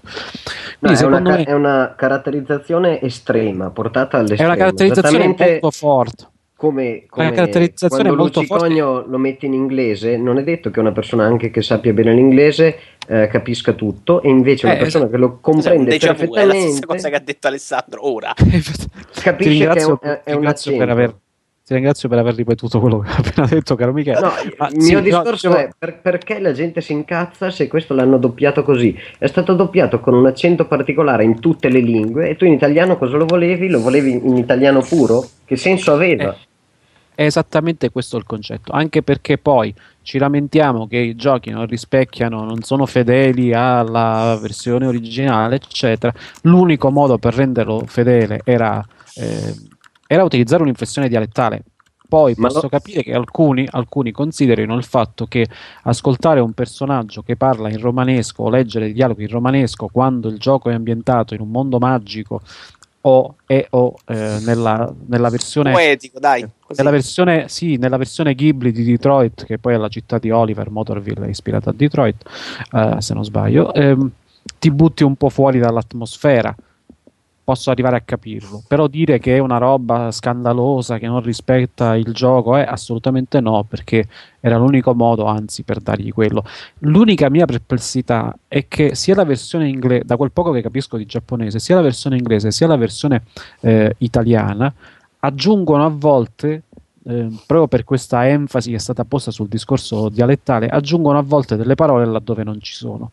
Eh, a volte Lucciconio dice delle cose molto semplici in giapponese, semplicemente le dice con un'inflessione molto forte, tipo amico oppure fratello, quando in una certa parte del gioco si incontrano certi personaggi che sono, diciamo così, che hanno dei legami con, con Drippy eh, slash Lucciconio. Lì invece magari nella versione italiana ci mette, ci mette anche degli aggettivi, ci aggiunge altra roba, però lo fa anche in inglese però lo fa anche in inglese, quindi non so se la, questo da, da, da, cosa dipenda, però magari nella caratterizzazione in quei punti lì si è andato, in alcuni punti si è andato un po' oltre. Però, ripeto, secondo me funziona e anzi sarà il fatto che ehm, ho provato sia la versione in inglese alla fine perché il gioco, per chi non l'avesse provato, ti permette ehm, di installare a parte il, il linguaggio scelto e quindi i sottotitoli. Ehm, quindi puoi cambiare durante il gioco la lingua scegliendo tra inglese e giapponese, mentre i sottotitoli devi fare un'installazione a parte, ma la puoi fare quando vuoi, cioè anche durante il corso del gioco, se sei andato avanti, eh, reinstalli semplicemente questa parte dei, eh, relativa al testo a video e mh, mm, ti esce in italiano e in inglese. Quindi ho provato per un po' in inglese, poi ho provato la versione italiana, poi mi sono pentito, sono tornato sull'inglese e alla fine mi sono fermato con quella in romanesco, in italiano slash romanesco e la trovo tutto sommato divertente, anzi mi, mi piace ta- talmente tanto il personaggio di Lucciconio con queste sue parole, con la mostracci sua e tutte le altre sue frasi che ci sono affezionato, ma probabilmente questo deriva dal fatto che sono terrone quindi un accento di Roma non mi è di Roma, la, di Roma ladrona di Roma ladrona non mi è è, no, è nordico è nordico la domanda a tutti e due adesso non so quanto l'abbia poi effettivamente giocato Michele io ammisi che la grafica eh, aveva pregiudicato il mio giudizio in qualche modo assolutamente. Se non avesse quell'aspetto che proprio per le prime boh, 30 ore, secondo me, secondo me è arrivata un particolare paesino fantastico, è, è una roba veramente da togliere il fiato e mai vista anche per pulizia a video. Quanto ha, ha influito uh, sul tuo giudizio? Sul mio tantissimo, l'ho detto, l'ho premesso, cioè io mm, credo al di là dei giochi Square, l'ultimo GDR veramente tradizionale che ho giocato fino alla fine è stato, penso, Golden Sun sul GBA, cioè parliamo di una vita e mezzo fa. Perché per Persona questo... 4 non l'avevi giocato? Persona 4 sì, ma non l'ho finito. Molti giochi, ma anche gli ultimi lasciamo stare l'ultimo Final Fantasy, ma eh, molti, gli ultimi due. Eh, molti degli ultimi... è quello con il rilevatore solare? Sì, quello per GBA eh, sì. sì. Sì, sì, sì. Ehm, perché no, che poi aveva... Scusate, non era Botkai quello là. Che cazzo state dicendo? No, Golden Sun non è quello di Camelot, non ha il rilevatore solare. È eh, quello... No, di rispondere quello, sì, scusate. Quello che, infatti non sapete di cosa state no, perché ne ho, ne, ho una, ne ho, un altro che ha il rilevatore solare, però non è... Non è, è, bo- è Botkai, quello di Kojima. L'unica altra roba che Kojima ha fatto a parte Metal Gear. No, non è l'unica altra roba perché ha fatto altri giochi, però vabbè, ci, stiamo infilando, ci, stiamo infilando, in un ginepraio. In ginepraio. Ehm e che tra l'altro Golden Sun aveva una struttura simile nel senso che collezionavi i mostrilli se non vado errato e li utilizzavi per combattere e, ehm, senza quella grafica probabilmente mi senza fatto la presenza di Ghibli dietro eh, non mi sarei interessato al gioco to court, cioè non mi sarebbe fregato grosso modo una mazza. La grafica non solo è bella ma riesce nella cosa incredibile di non creare troppo stacco tra le poche sequenze eh, animate vere e, proprie, vere e proprie e quelle realizzate con il motore grafico. Non so se sei d'accordo, Vito. Assolutamente. Se è d'accordo, ma in alcuni punti te ne accorgi perché hanno più animazioni, perché succede più roba, eccetera. Però è talmente fatta bene la cosa che non c'è questo grosso stacco e quindi la sensazione di trovarti immerso nel, nel cartone animato è molto forte. E, e poi gli scenari sono bellissimi. C'è una delle città in particolare mi ha colpito un casino. E, mh, sono belli i personaggi. E... La seconda parte tende un po' a scemare da questo punto di vista. Eh. Però, per, sì, ripeto, 30 ore secondo me è bocca aperta sempre.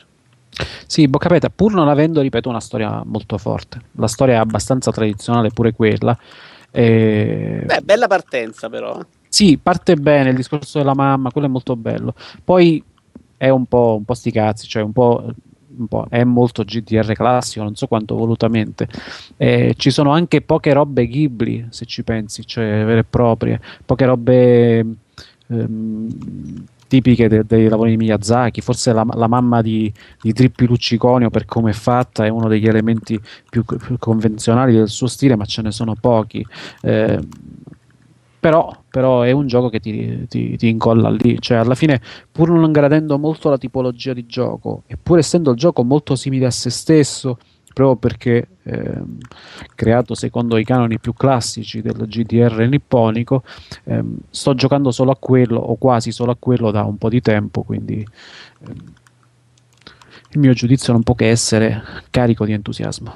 Eh, il mio giudizio invece è che sono affascinato dai, dai tutto quello che è la grafica del gioco, ma sono un po' eh, diciamo deluso dalla lentezza con cui si sviluppa, dalla voglia di, di darmi tutorial a, a, manetta per non so quanto tempo prima di lasciarmi andare e anche da qualche legnosità nel, nel gestire il, il, party, forse non sono io il migliore giocatore di, di GDR, ma la difficoltà nel gestire il, il party è una cosa che... Ehm, per, per la potenza del, dei miei attacchi e per soprattutto, non dico la Dead Soul, ma la capacità che ho di eh, grindare molto molto lenta e il fatto che se eh, seguo la storia principale e non grindo sono uh, praticamente un, un sitting duck, cioè sono una persona con un bersaglio disegnato sulla schiena, eh, mi rende eh, abbastanza ostico il giocare. E allora a quel punto mi viene in mente che effettivamente sto facendo fatica a passare uno scontro che può essere anche uno scontro casuale stupido mentre mi sto recando da un boss o da altre parti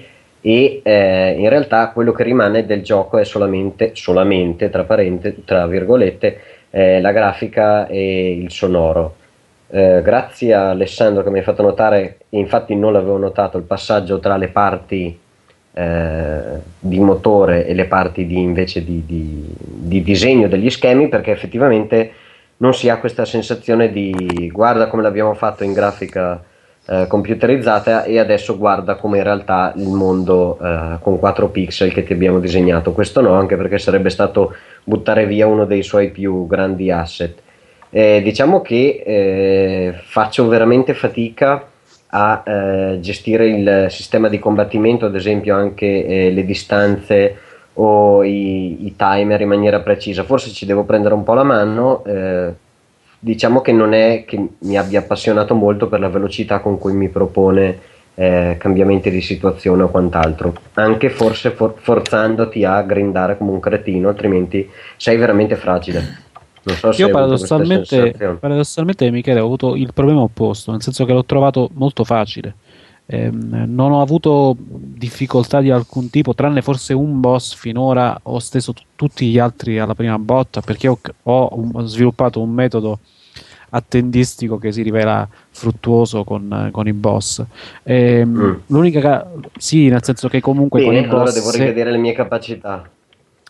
E nella gestione del party poi le cose si complicano perché aumentano per una serie di ragioni i fattori, diciamo così, per non spoilerare niente a nessuno da tenere presenti, e, e ehm, si moltiplicano più che altro. E, ehm, L'ho trovata abbastanza facile. L'unica accortezza che ho, che ho, seguito, che sto ancora seguendo, è che, come dicevo prima, quando entro in una zona nuova, so che la media dei eh, tizi che devo affrontare, dei mostrilli che devo affrontare, si alza e quindi magari cerco di svicolare laddove possibile oppure grindo un attimino prima per avere i personaggi un po' più pompati. Ma com- come fate voi? Ne guidate uno e gli altri li lasciate in automatico o essere passati alla guida di ognuno? No, no. Eh, parli degli altri tizi del Degli party? altri personaggi del party, sì. No, li lascio in automatico, gli imposto le tattiche a seconda di quello Scusa, che Vito, ma te non ci avevi giocato a sto gioco? Sì, sì, io eh, l'ho quello guidato per, per, per, sì, per parti di tutti i personaggi di solito in questi giochi. Non mi fido delle cose automatiche e me li guido io. Mm. Ci, sono, ci, sono, un minimo di caratteristiche che puoi impostare e al di là del fatto che si fottono gli stronzi il super attacco bruciandolo ogni volta con attacchi della minchia che non servono a niente, finora funzionano abbastanza bene. E, ehm, niente. Eh, posso dire due Se... cose io su Gemini Rue? Allora, Vai. questa avventura grafica um, super lo-fi Uh, disponibile sia su Steam che credo dal sito dello sviluppatore, il cui nome adesso mi sfugge, ma Vito me lo cercherà. certo. Ehm, allora, cosa dire? Uh, è stat- allora, l'ambientazione è più o meno un Blade Runner. Immaginiamoci un Blade Runner um, che eh, va a mischiarsi con, non so, una, delle punte di Memento e altri, altri film che probabilmente avrete già visto. Um, si controllano uh, due personaggi, eh, uno che cerca il fratello, uno che è rinchiuso in uh, una uh, stazione medica. Quando vuoi, ho or- la tua informazione. Orbitante, esatto. Come si chiama lo sviluppatore? Wadget High Games. Esatto, loro hanno fatto anche altri giochi tipo Resonance e credo anche un altro adesso deve essere uscito. Um, comunque è un'avventura grafica uh, vecchissimo stampo. Uh, la risoluzione è bassissima, tanto che appunto se ve la giocate su uno schermo di un PC avrete tutto eh, allargato come se fosse proprio non so, un, un gioco di uh, LucasArts dei bei tempi andati. Uh, allora, la trama non è male, ha dei buoni momenti, soprattutto alla fine c'ha uh, insomma, dei twist parecchio inaspettati eh, pensavo di aver capito tutto fino quasi alla fine, invece non avevo capito un cazzo, ovviamente. Però ha dei problemi abbastanza eh, critici per quanto riguarda eh, il genere a cui appartiene. Cioè, uno che ci sono sette schermate totali e si continua ad andare su e giù dalle stesse schermate tutto il tempo. Ehm, questa cosa dei due personaggi, allora, eh, prima se ne, se ne, comanda uno, poi l'altro, poi a un certo punto viene data la possibilità di scegliere con quale continuare fino a quando non si finisce la sua parte di avventura e poi si torna eh, all'altro, ma in realtà non è che influisca molto sullo svolgimento um, della trama. Um, queste sette schermate totali, dopo un po' veramente, credo che il gioco duri un 6-7 ore totali e si vedono veramente troppe volte le stesse, le stesse scenografie. Um, c'ha un sistema di sparatorie che non è punta e clicca, ma bisogna uh, appunto uh, sparare con la tastiera e è tranquillamente evitabile secondo me, cioè nel senso che non è particolarmente divertente e provoca più di qualche morte, quindi anche se lo toglievano era meglio, ma soprattutto il peccato uh, più uh, veniale, più grande di, di, di, di un'avventura grafica è quella di avere un sistema testardo che tipo se tu gli dici di andare sulla porta eh, lui non la apre perché devi selezionare la mano e mettere la mano sulla maniglia della porta in maniera che lui possa girare la maniglia e aprire sta cazzo di porta, quando è evidente che l'unica cosa che vuoi fare è attraversare sta porta. Eh, questa meccanica si ripercuote, fa diventare un po' tediose eh, anche eh, delle azioni che in teoria eh, dovrebbero essere abbastanza facili. Ovviamente si allunga il brodo però non è che um, sia eccezionale. Quindi bello per la trama, uh, molto meno per il gameplay. Eh, costa credo un 9 euro più o meno. Uh, valutate voi se avete voglia di eh, rompervi un po' le palle uh, per quanto riguarda appunto il gameplay. Um, passiamo a qualcos'altro, Vito? Sì, allora io Aspetta che rinforco gli occhiali, eh, che, che, credo che sia molto vicino alla morte anch'io. Allora, abbiamo The Cave. Senza che ti freghi la canzone però per il rito funebre. Devo cambiarla. Beh, io sapete che voglio cambiare. ovviamente. Ah, appunto. A, me dovete mettermi che ma che freddo fa di nada e son... e sono contento. The Cave è questo nuovo gioco di Double Fine ed è questo gioco in cui sono, devi scegliere tre personaggi tra sette eh, che entrano in una grotta dai poteri speciali, insomma, che è anche la narrazione di sottofondo del gioco ed è spesso molto divertente, probabilmente la parte migliore del gioco. Eh, ognuno di questi sette personaggi ha un potere speciale. Eh, il gioco è, è, simpatico, ha degli enigmi carini, ma l'85% e il 90% del tempo non si tratta neanche di passarlo a cercare di risolvere gli enigmi quanto a muovere i personaggi eh, in dei punti particolari che ti permettono di risolverlo. Quindi tu guidi tre personaggi, tra l'altro, che è una cosa scomodissima da fare perché lo fai in continuazione. Porti il primo personaggio al punto A, il secondo al punto B, il terzo al punto C e fai delle azioni eh, contemporaneamente. Questo è lo schema per i livelli, quelli generali, e poi ci sono i livelli per singolo personaggio. Quindi ogni tornata di gioco, ogni volta che uno fa, porta il gioco dall'inizio alla fine, hai tre livelli casualmente all'interno della narrazione eh, in cui hai l'abilità di un personaggio. E qui c'è secondo me il più grosso difetto del gioco, perché sarebbero eh, eh, i livelli diciamo più belli, gli enigmi più simpatici, ma il fatto che tu possa scegliere personaggi casualmente, che quindi all'interno di quel livello eh, l'enigma possa essere risolto solo col potere speciale di uno, eh, ti semplifica le possibilità di risoluzione. Tu sai che sei all'interno, capisci che sei all'interno del livello in cui devi usare il potere speciale di quel personaggio e usi solo quello, fondamentalmente. Non puoi mai unire due poteri speciali di due personaggi diversi perché ovviamente se ne avessi scesi altri non sarebbe risolvibile il livello. E quindi pff, molto simpatico, carino da vedere, ma piuttosto noioso nella realizzazione, cioè veramente backtracking in maniera esagerata. E questa cosa di muovere tre personaggi è, è, non l'ho neanche capita in realtà, perché fondamentalmente sembra un gioco pensato per una cooperativa a tre. A mio avviso è anche l'idea di fondo, altrimenti non mi spiego come fai a pensare una tipologia del gioco così materialmente noiosa, ecco. Poi peccato perché aveva delle idee simpatiche. L'altro gioco di cui vi voglio parlare è The Bridge.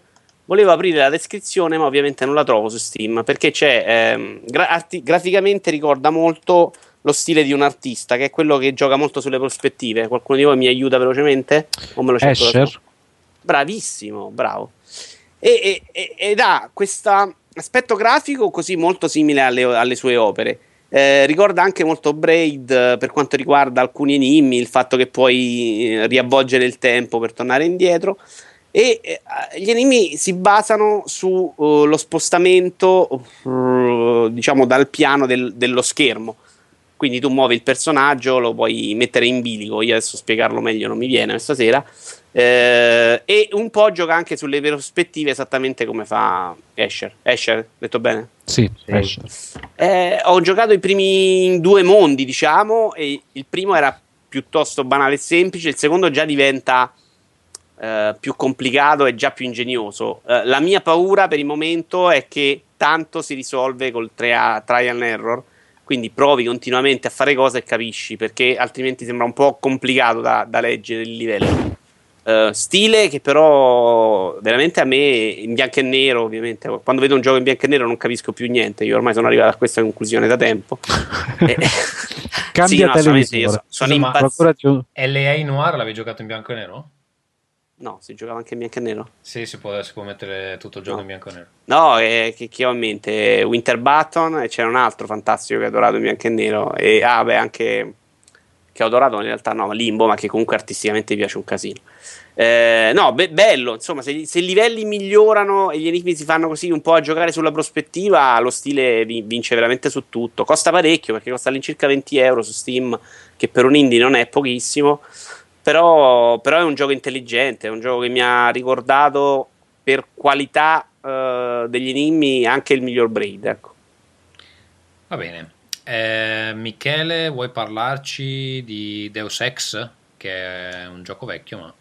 Eh, niente, eh, scusate se giochi giochi vecchi. Eh, ho preso in mano Deus Ex Human Revolution con pochissime aspettative perché la gente mi diceva, ah, i boss di merda, ah, la grafica che non c'entra niente quando in realtà è un gioco che ha due tra le caratteristiche che mi piacciono di più, ovvero l'albero di, di un albero con un certo senso per la possibilità di sviluppo del proprio personaggio e la possibilità di attraversare le diverse situazioni che uno vuole eh, che uno si f- trova di fronte nella maniera che preferisce, quindi Blazing Guns eh, alla John Rambo, entro, spacco il culo a tutti, se ci riesci con quei controlli orripilanti che ha il gioco, eh, io non ci riesco e quindi mi piace molto di più, per fortuna altrimenti l'avrei già messo via, l'approccio stealth che ti premia con uh, i vari punti esperienza. Qua hai fatto eh, scusa, un punto interessante Michele, perché effettivamente i controlli eh, FPS di Deus Ex fanno abbastanza cagare. Secondo te se fossero stati migliori avresti scelto l'altra opzione eh, più volte?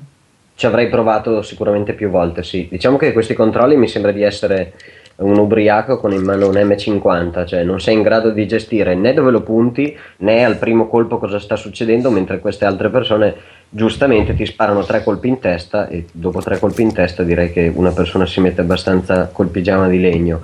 E il problema è che tu ti senti come un essere potentemente migliorato, ma a un certo punto, quando è il caso di gestire quello che eh, dovresti saper fare meglio di tutti, cioè cominciare a sparare alle persone che hai attorno, non sei assoluta, assolutamente in grado di farlo. Eh, cosa mi è piaciuto veramente tanto del gioco? L'ambientazione, il fatto che presumibilmente hanno tentato di ricostruire in tutto per tutto come possono essere un ambiente di lavoro, una fabbrica, un. Uh, un luogo dove si possono incontrare delle persone, diciamo così, in tutti i particolari, dagli oggetti che possono aver lasciato in giro. Ai condotti, a... ai condotti di areazione che sono dappertutto. Esatto, sono molti condotti di areazione, d'altronde mm, come l'avresti risolta? Io ci avrei aggiunto al massimo il pavimento flottante o galleggiante, poi cos'altro ci puoi mettere per far attraversare delle aree a queste sì, persone. È che forse non è proprio la soluzione migliore perché effettivamente la quantità di condotti di areazione che finiscono esattamente dove hai bisogno tu è un po' molto da videogioco, diciamo così. Non è che sì, sì, sì, lì, mh, mm, è eccessiva, è eccessiva, non, non, non rispecchia assolutamente la realtà.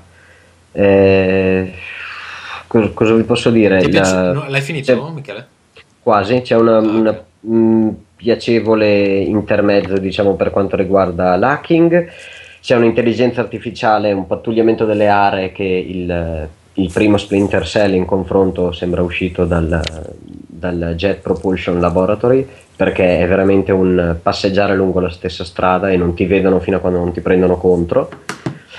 Passeggiando e eh, cos'altro dire? Aspetto la fine per poter dire effettivamente quanto la storia sia eh, aderente a se stesso abbia dovuto prendere una, una piega non, eh, non ne, nemmeno accettabile ecco eh, eh, diciamo che mi... a, a, me una vai, cosa vai. che aveva fatto super strano era che quando parlavi con la gente per strada parlavano tutti, tutti, tutti dello scontro fra quelli che erano che si, che si mettevano gli arti bionici cibernetici, quello che sono, e quelli sì. che non e la fazione che invece eh, propugna la, la, l'uomo naturale come mamma l'ha fatto. A te sta esatto. cosa non ti ha dato fastidio perché a me mi ha veramente, veramente rotto i coglioni, cioè non c'era nessun cittadino che parlava di altro.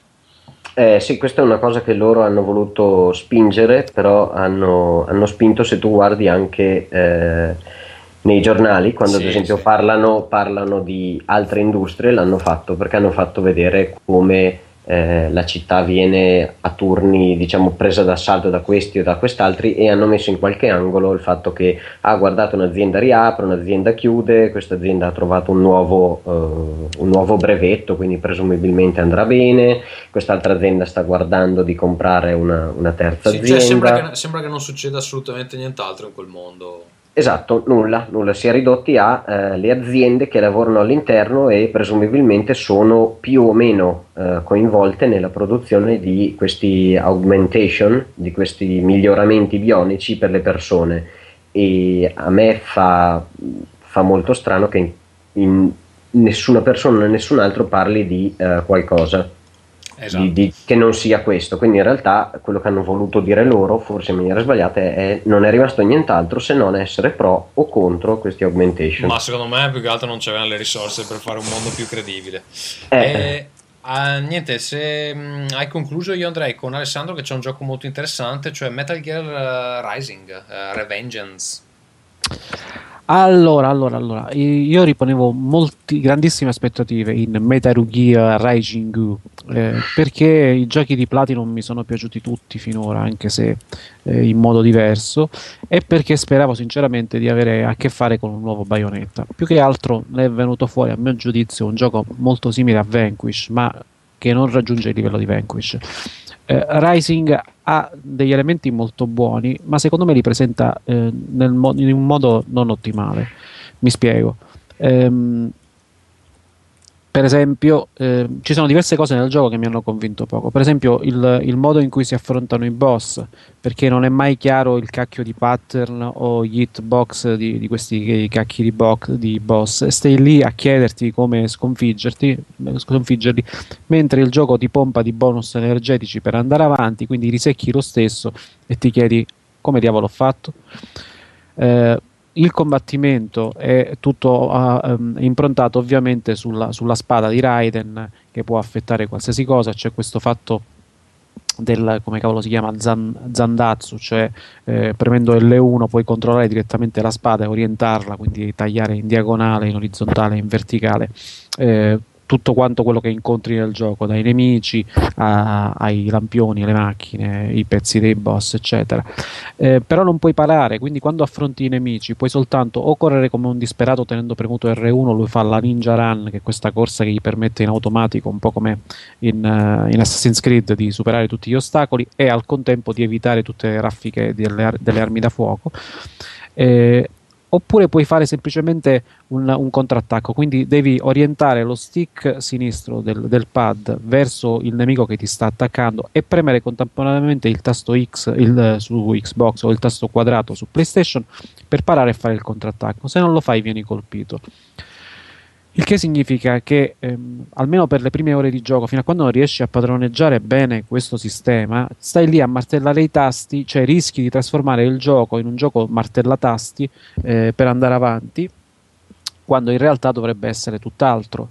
Ma per apprezzare un gioco che sia tutt'altro devi affrontarlo ai livelli di difficoltà più alti e se non hai imparato uh, ad, ad, utilizzare questo sistema di contrattacco non ci puoi giocare ai livelli di difficoltà più alti. È un cane che si morde la coda.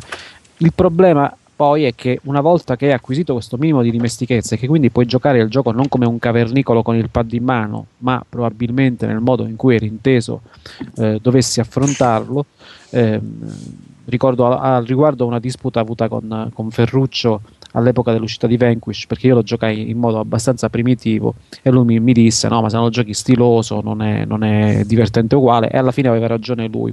Qui è più o meno la stessa cosa il problema è che quando siccome è difficile giocarlo in cioè, modo vogliamo stiloso, davvero far passare l'idea che Ferruccio possa aver avuto ragione una volta nella sua vita? Eh, una volta nella vita che ha avuto ragione diamogli merito povero Cristiano. Già, già è terrone cioè viene da, dalle due Sicilie. Poi allora, eh, pure io vengo dalle due Sicilie, essendo calabrese. Ehm, dicevo, ehm, Vito, però cazzo, non mi interrompere. Io gioco a serie difficoltà. Scusa, scusa non è che c'ha lì, c'ha la, c'ha la, droga che gli incasina il cervello. La droga in circo. Ho, ho difficoltà. Eri al discorso su Ferruccio ha ragione in modo stiloso.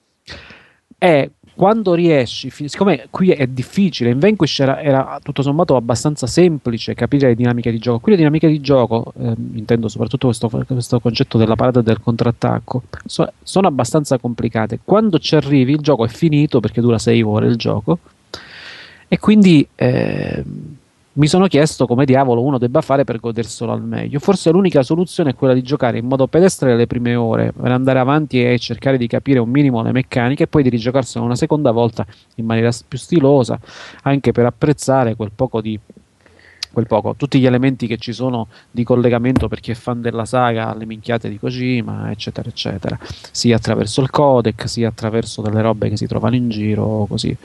Uh, non l'ho trovato bellissimo dal punto di vista dello stile grafico. Raiden all'inizio, quando, perché la versione che voi vedete in tutte le foto e dei video è la versione definitiva di Raiden quando è già cyborgizzato per una serie di robe che gli sono successe ne, nella, nella, prima fase di gioco. All'inizio c'è una faccia di minchia veramente da competizione. Ehm, il livello di dettaglio del, degli ambienti non mi è piaciuto molto, non mi piace come sono fatte le facce dei personaggi umani, anche se quello conta tanto quanto. Eh, si, gioca, si, gioca, in fretta, ripeto, cioè se uno non, non riesce a entrare nella logica del, eh, del giocarlo in modo figo, si gioca in fretta e si, te, si rischia di, di, sottovalutarlo e di lasciarlo lì. È uno di quei giochi, secondo me, è il, è il, classico gioco che se lo vedi giocato da uno che è bravo su YouTube ti sembra una figata pazzesca. Poi quando ti ci metti tu non è esattamente la stessa cosa. Ci vuole parecchia dedizione più che... Eh, più che una, un'affezione particolare alla saga. Diciamo è, è l'esatto opposto di un gioco come DMC giusto per, giusto per buttarlo lì. Di cui parleremo uh, fra poco. Um, posso dire qualcosa io su un gioco che mi sbrigo velocemente, cioè Warhammer 40.000 Space Marine, che io avevo prenotato e poi ho cancellato prontamente appena sono uscite le prime recensioni per prendere proprio uh, Deus Ex.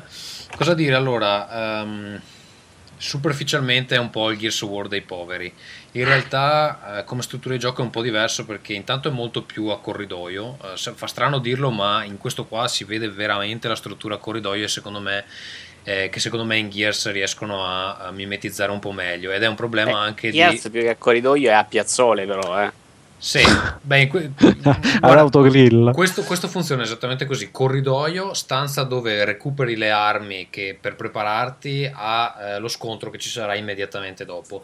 Che è un po' lo stesso mh, mm, che succede su Spec Ops The Line, eh, di cui ha parlato credo Alessandro, non so se era la volta scorsa o la, due volte fa, no, e che ho finito parecchie volte fa. Esatto, che ho finito stamattina. Eh, più o meno sono eh, comparabili come tipologie di gioco.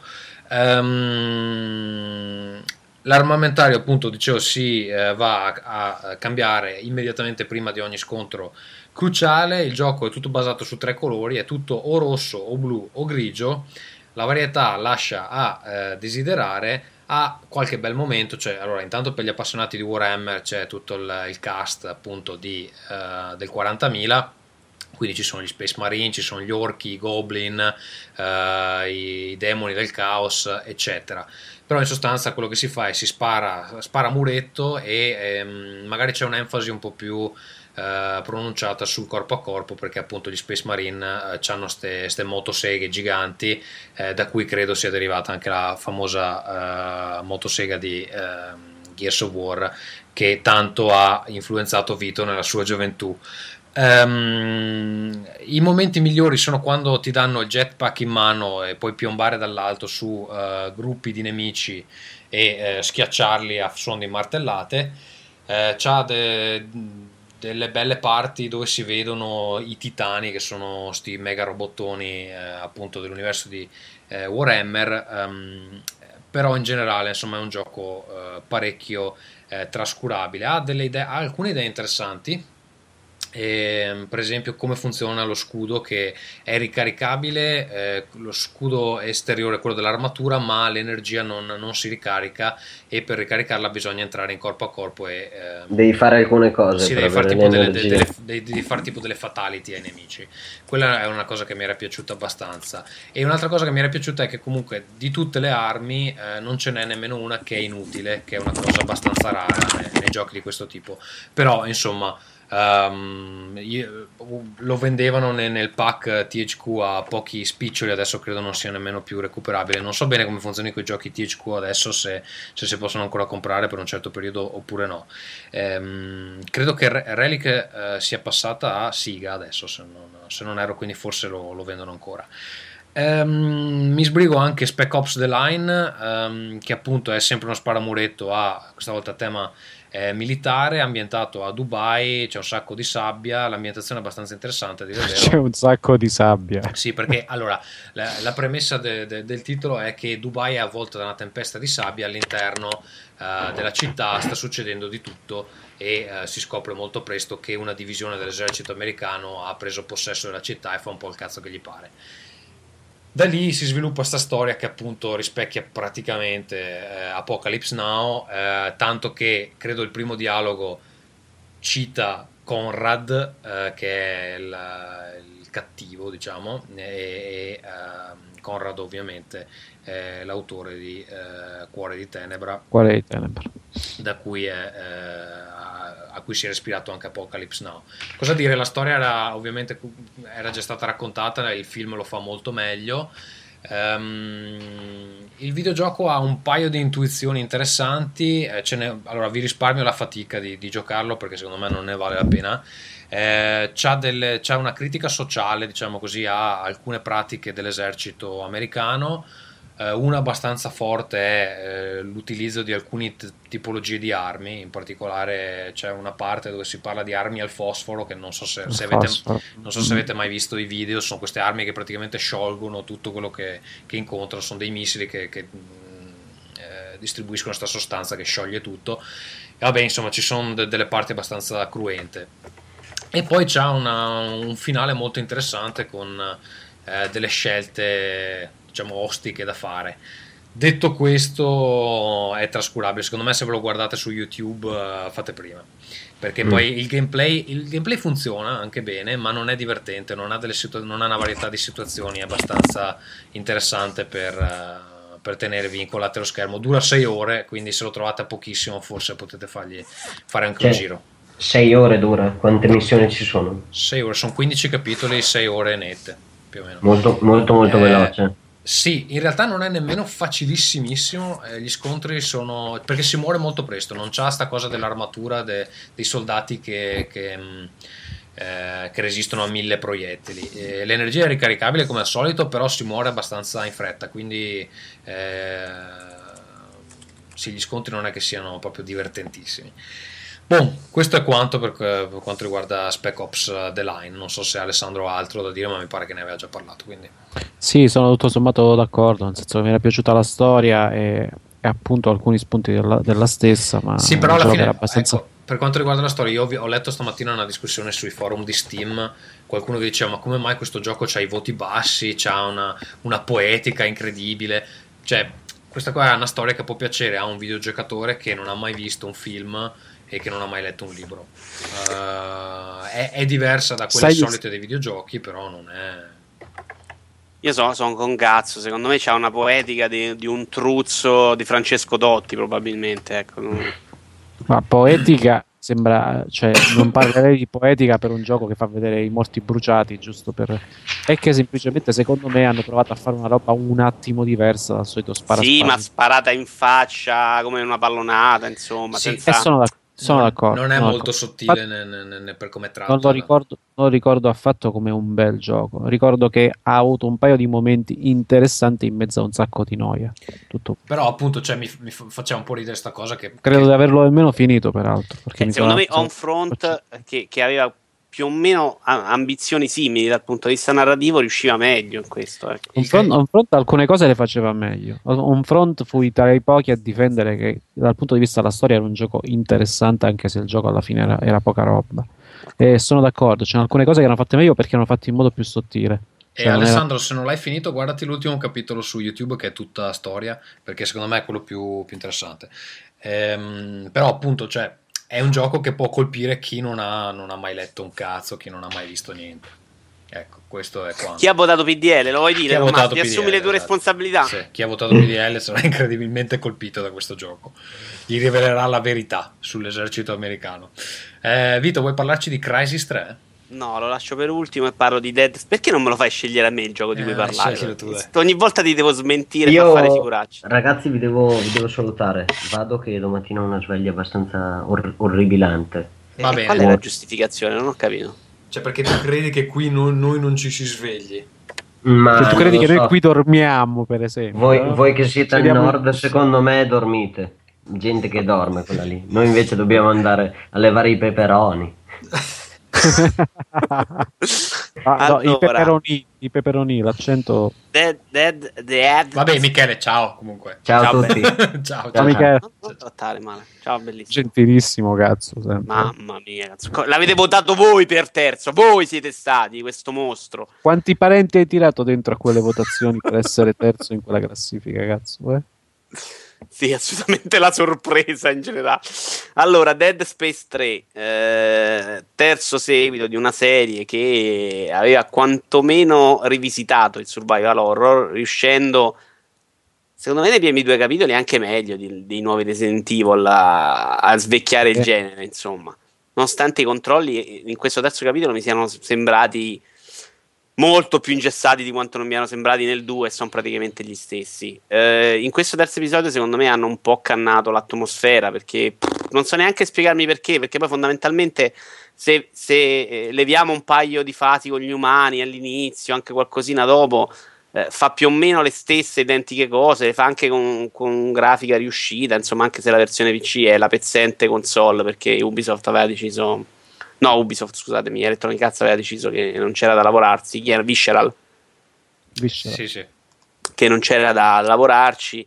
Eh, però non, è un, un, gioco d'azione un po' ingessato con pochi momenti survival perché poi c'hai sempre questa cosa che ti segnala tutto eh, livello, già a livello normal qui l'ho giocato io in realtà è mediamente complicato insomma non, non ti regala niente si muore abbastanza ti sommerge, non so se è anche così a livello hard, ma ti sommerge in maniera esagerata di medikit. Io non ho mai avuto un inventario con, che so, 15 saccottini di energia, mai.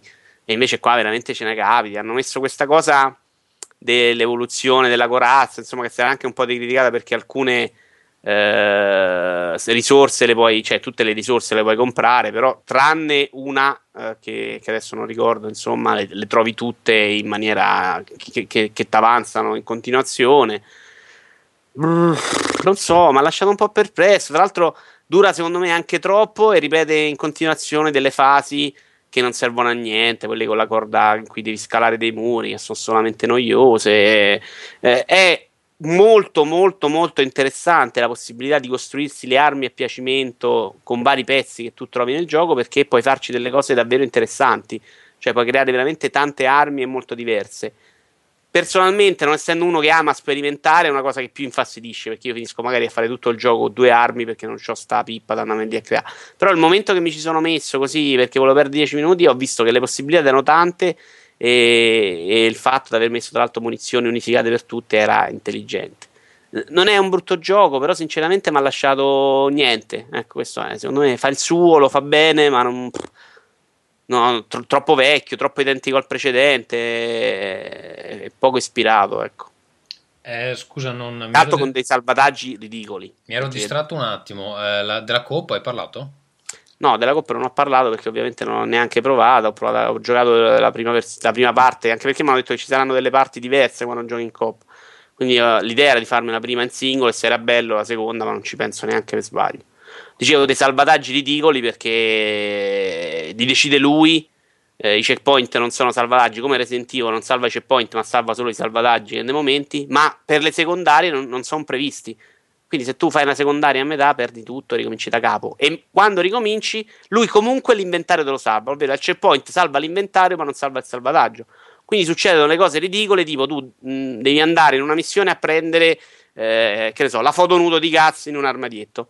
Tu la lasci a metà, la ricominci, hai la foto nudo di Gatsu nel, nell'inventario e devi andarla a prendere comunque perché lui te la chiede lo stesso oltre a tutte le risorse che hai guadagnato in precedenza. Bellissimo. Sembra un gioco tirato abbastanza via per, per dei versi. Per il resto, sì, secondo me a basso prezzo ha senso, altrimenti è proprio trascurabile. Va bene, um, dico io due parole su... Alessandro, die- anche Alien Colon Marines ne voglio sentir parlare. Sì, dai, eh, fammi dire due cose di DMC, eh, cioè il nuovo Devil May Cry. Allora, Ve lo dico subito, per, per, la recensione completa secondo me dovete ascoltarvi il Whiskcast, quello dove ne parlano, perché ne parlano per un'ora e 40, quindi se volete sapere bene di DMC io faccio pubblicità a Whiskcast. Io volta. però, scusatemi se adesso faccio una piccola voce, è venuto a trovarmi Cristiano Bonora e, per fare il figo si è messo a giocare la mia versione sulla 690 di Del Migrare per farmi vedere quanto era bella ed è morto due volte nel tutorial iniziale. Adesso giudicate voi io non voglio dire nient'altro. Vabbè allora diciamo che sa fingere molto bene almeno nella, nella sua trasmissione. Eh, comunque cosa dire? Io ero un, uno di quelli che ha mollato Devil May Cry dopo il primo episodio. Non, uh, mi aveva rotto i coglioni soprattutto perché c'è il boss finale che si combatte in maniera diversa da tutto il resto dei, dei boss e ero morto talmente tante volte che mi aveva fatto girare le palle. Quindi avevo deciso che il 2 non lo compravo anche perché il 2 è l'episodio brutto e poi ho perso interesse anche perché insomma non è che mi gasasse molto il personaggio di Dante. Allora, secondo me Ninja Theory ha fatto il miglior lavoro possibile e senza ombra di dubbio questo per me è il miglior action uh, occidentale Eh, innanzitutto su PC è bellissimo, ma proprio bellissimo da vedere. Eh, c'ha una creatività incredibile nella creazione degli ambienti, nella creazione del design, de, de, soprattutto i personaggi principali. I nemici sono forse la, la cosa un po' più debole. Um, cioè sono un po' bruttini da, da, vedere i nemici, non sono proprio ispiratissimi. Uh, questa presunta semplicità del sistema di gioco è totalmente scongiurata dal fatto che uh, praticamente ci si ritrova con quante armi totali, mi pare 8 verso la fine, eh, ci sono tre pistole, la spada, due armi angeliche e due armi eh, demoniache che si possono ehm, diciamo eh, concatenare eh, in maniera completamente libera durante eh, le combo. Il gioco a livello normale è abbastanza semplice e approcciabile e i livelli di difficoltà successivi sono tutto un altro discorso. Uh, l'ho, l'ho, iniziato anche a Sono Sparda tanto per provare e uh, praticamente si può iniziare un uh, New Game Plus, quindi ricominciare il gioco con tutti i poteri sbloccati, eccetera. E è veramente un altro gioco. Um, assolutamente lo consiglio anche a quelli che ne sono rimasti lontani per uh, paura che fosse troppo facile queste stronzate che si inventano i videogiocatori. Um, grandissimo lavoro di doppiaggio, eh, sicuramente se uh, Capcom commissionerà uh, un nuovo DMC a Ninja Theory per me sarà uh, day one uh, di nuovo. Veramente soddisfatto, non potevano fare un lavoro migliore. Eh, I boss eh, sono un po' banali da combattere, ma a livello creativo ce ne sono alcuni che sono veramente pazzeschi, soprattutto uno che è un presentatore televisivo e eh, per combatterlo si entra dentro il suo programma televisivo, è veramente eh, meritevole di, di attenzione. Eh, questo è quanto, poi appunto se volete eh, più dettagli sul sistema di combattimento eccetera vi lascio a Whiskast che sicuramente fanno un lavoro migliore. Vito, tu hai una comunicazione urgente? No, no, urgente, non lo parlate anche dopo, insomma, no, dopo i giochi, dai, tranquillo. Vabbè, dai, Alessandro finisce, anzi no, perché poi abbiamo anche Crisis, eh, di due parole su Alien Colonial Marines. Due? Una merda, fanno bene. Allora, era il gioco che aspettavo di più in, di questo inizio 2013, perché Aliens, Colonial, Aliens Scontro Finale è il mio secondo film di fantascienza preferito, un, film che avrò visto tipo 20-25 volte e mi aspettavo almeno, non, sapevo che non sarebbe stato un capolavoro, perché quando ti, ti trascini avanti un gioco per sei anni come questo e soprattutto quando imponi alle redazioni una un embargo lo stesso giorno dell'uscita del gioco molte volte non è un buon segno perché sai che comunque eh, non verrà accolto benissimo e vuoi evitare che la gente poi non se lo vada a comprare. Ed è esattamente questo il caso perché il gioco è un gioco terrificante brutto forte. Eh, la paternità del quale eh, hanno fatto a gara poi Gearbox e, e, Timegate, che è uno studio che ha aiutato Gearbox nello sviluppo, a, a scaricarsela a vicenda perché nessuno voleva eh, la responsabilità per questa bella eh, quintalata di cacca fumante che ne è uscita fuori. Ed è un vero peccato perché il materiale di base che avevano era ottimo, eh, anche la storia su, su cui hanno improntato il gioco, cioè era una storia che, che collega Aliens scontro finale Alien Cube arrampicandosi in alcuni punti sugli specchi ma comunque riuscendo in un, un minimo ad essere credibile perché non era facile far tornare eh, il gioco per farla molto breve mette nei panni di un un, uno Space Marine, un, marine coloniale che si chiama Winter e alla guida di, altre, eh, di altri soldati come lui, parte di due compagnie che vengono inviate a indagare cosa diavolo fosse successo alla USS Sulaco alla fine di Aliens Scontro Finale.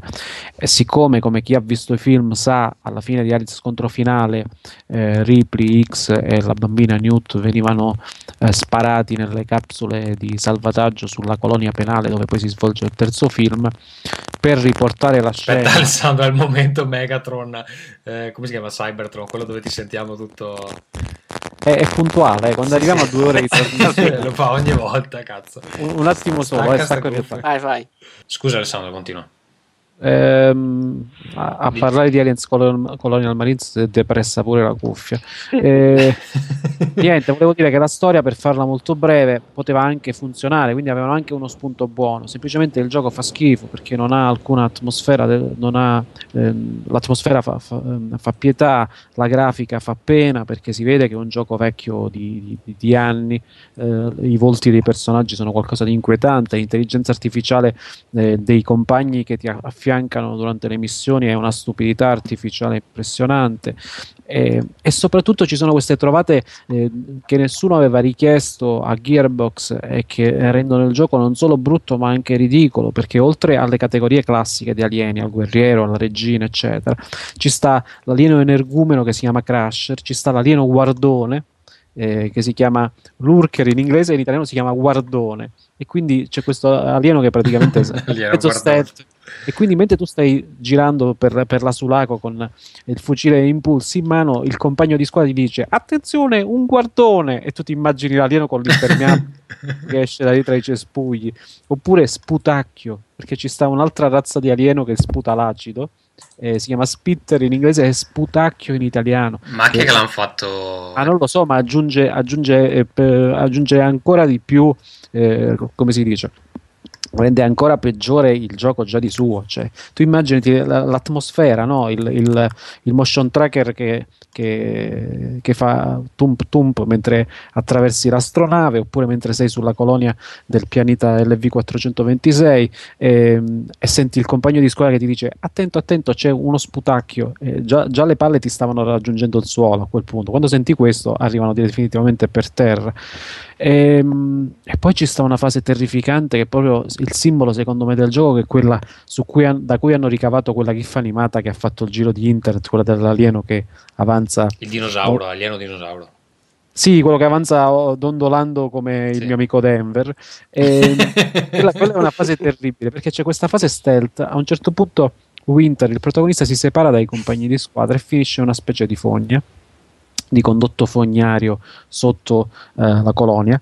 E, ehm, questa zona del gioco non si sa bene per quale ragione è popolata da degli alieni esplosivi kamikaze che si chiamano boiler dei, che eh, sono ciechi. Quindi sentono soltanto i rumori loro stanno girati di spalle se tu ti avvicini camminando troppo in fretta loro corrono verso di te ed esplodono. Quindi devi camminare piano piano e questi si girano ti guardano, cioè si girano verso di te non ti vedono e ritornano al loro posto. È una partita di 1 2 3 stella con gli alieni è, è una delle cose, una delle cose più brutte che potessero Questa fare. Questa è la cosa più bella che ho sentito dire del gioco, però. Cioè, tu stai là, l'alieno fa un 2-3 stelle, si gira, tu stai immobile. Ma io ho letto delle polemiche online sul fatto che appunto la continuity dei, dei, film è completamente sballata con questo episodio, perché uno dei protagonisti che nei film muore, qui sopravvive. Eh, guarda, no, non possiamo spoilerarlo è un, un, una, un, non è uno dei protagonisti, è un protagonista molto importante che hanno voluto per forza tirare dentro per i capelli per fare l'effetto uh.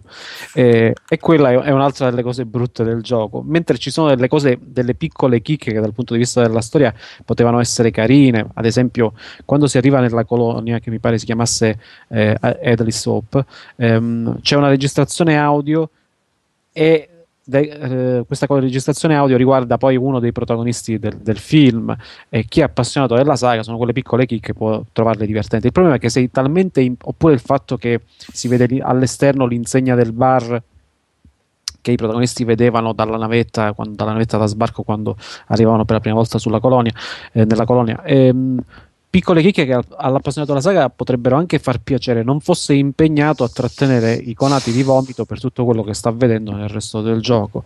E, è, un, è, una tale accozzaglia di cose vecchie, brutte, fatte male, che è difficile trovare un punto eh, per, al quale appigliarsi per farselo piacere.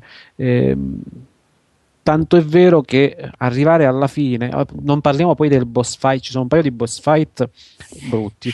Quello finale è bruttissimo perché per concludere bene il gioco hanno fatto lo scontro finale che ovviamente non penso di spoilerare niente a nessuno, eh, si affronta la regina aliena chiaramente. E si affronta alla regina aliena.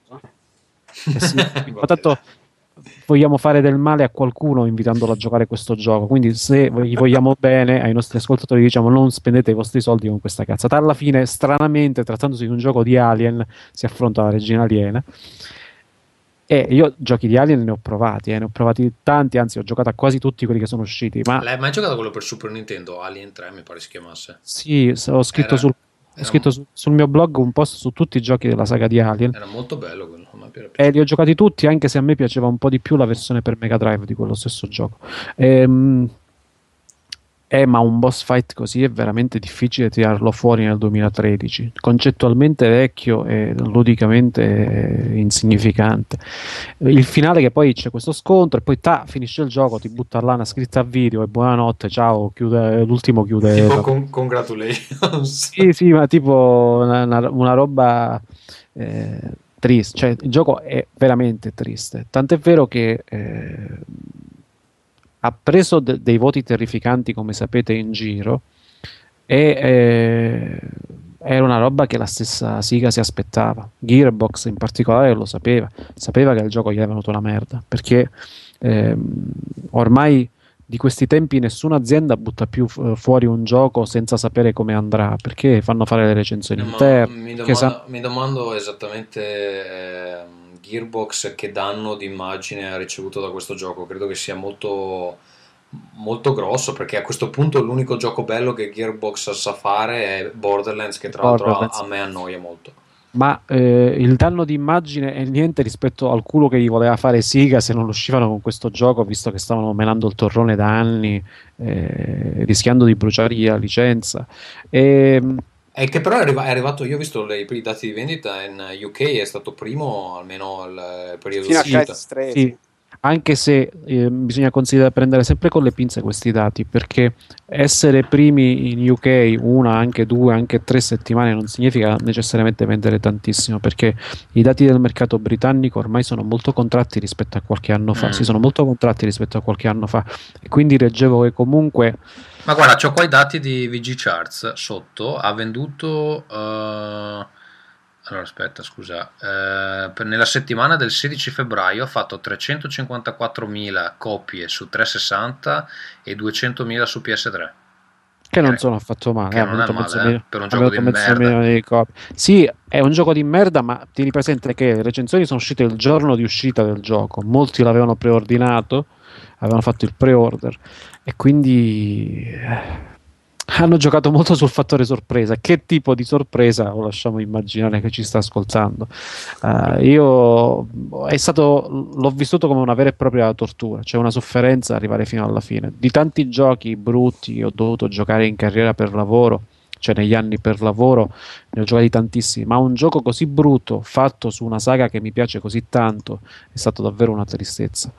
E, tra l'altro ho trovato molto triste, a proposito di tristezza, questo scaricabarile, come dicevo prima, eh, del, in merito alle responsabilità del gioco, perché pare che lo sviluppo dello stesso sia stato ancora più incasinato di quanto fosse lecito immaginarsi, perché a un certo punto, voi sapete, no, il gioco lo dovevano sviluppare, era in mano a Fox Interactive e Electronic Arts, poi nel 2006 che stavano facendo un gioco con lo stesso titolo e la stessa storia per PS2, poi nel 2006 la Sega ha annunciato, c'è entrata Gearbox, hanno fatto un gioco che era completamente nuovo, poi a un certo punto non avevano più tempo o mezzi per farlo e quindi l'hanno subappaltato ad altri, a Timegate che però ha fatto una merda e quindi Gearbox dice che hanno dovuto ricominciare da capo di nuovo tutto, eccetera, con il risultato che eh, avevano tempo per fare almeno due o tre giochi diversi, ne hanno fatto uno e l'hanno fatto malissimo. Questo io spero che tutti i fan Sony eh, abbiano ben in mente che probabilmente questo è lo stesso destino che aspetta eh, The Last Guardian. Sono tutti lì a aspettare che uscirà fichissimo su PS4 quando secondo me lo sviluppo più o meno è andato come, come per Alien Colonial Marines, però vedremo alle 3.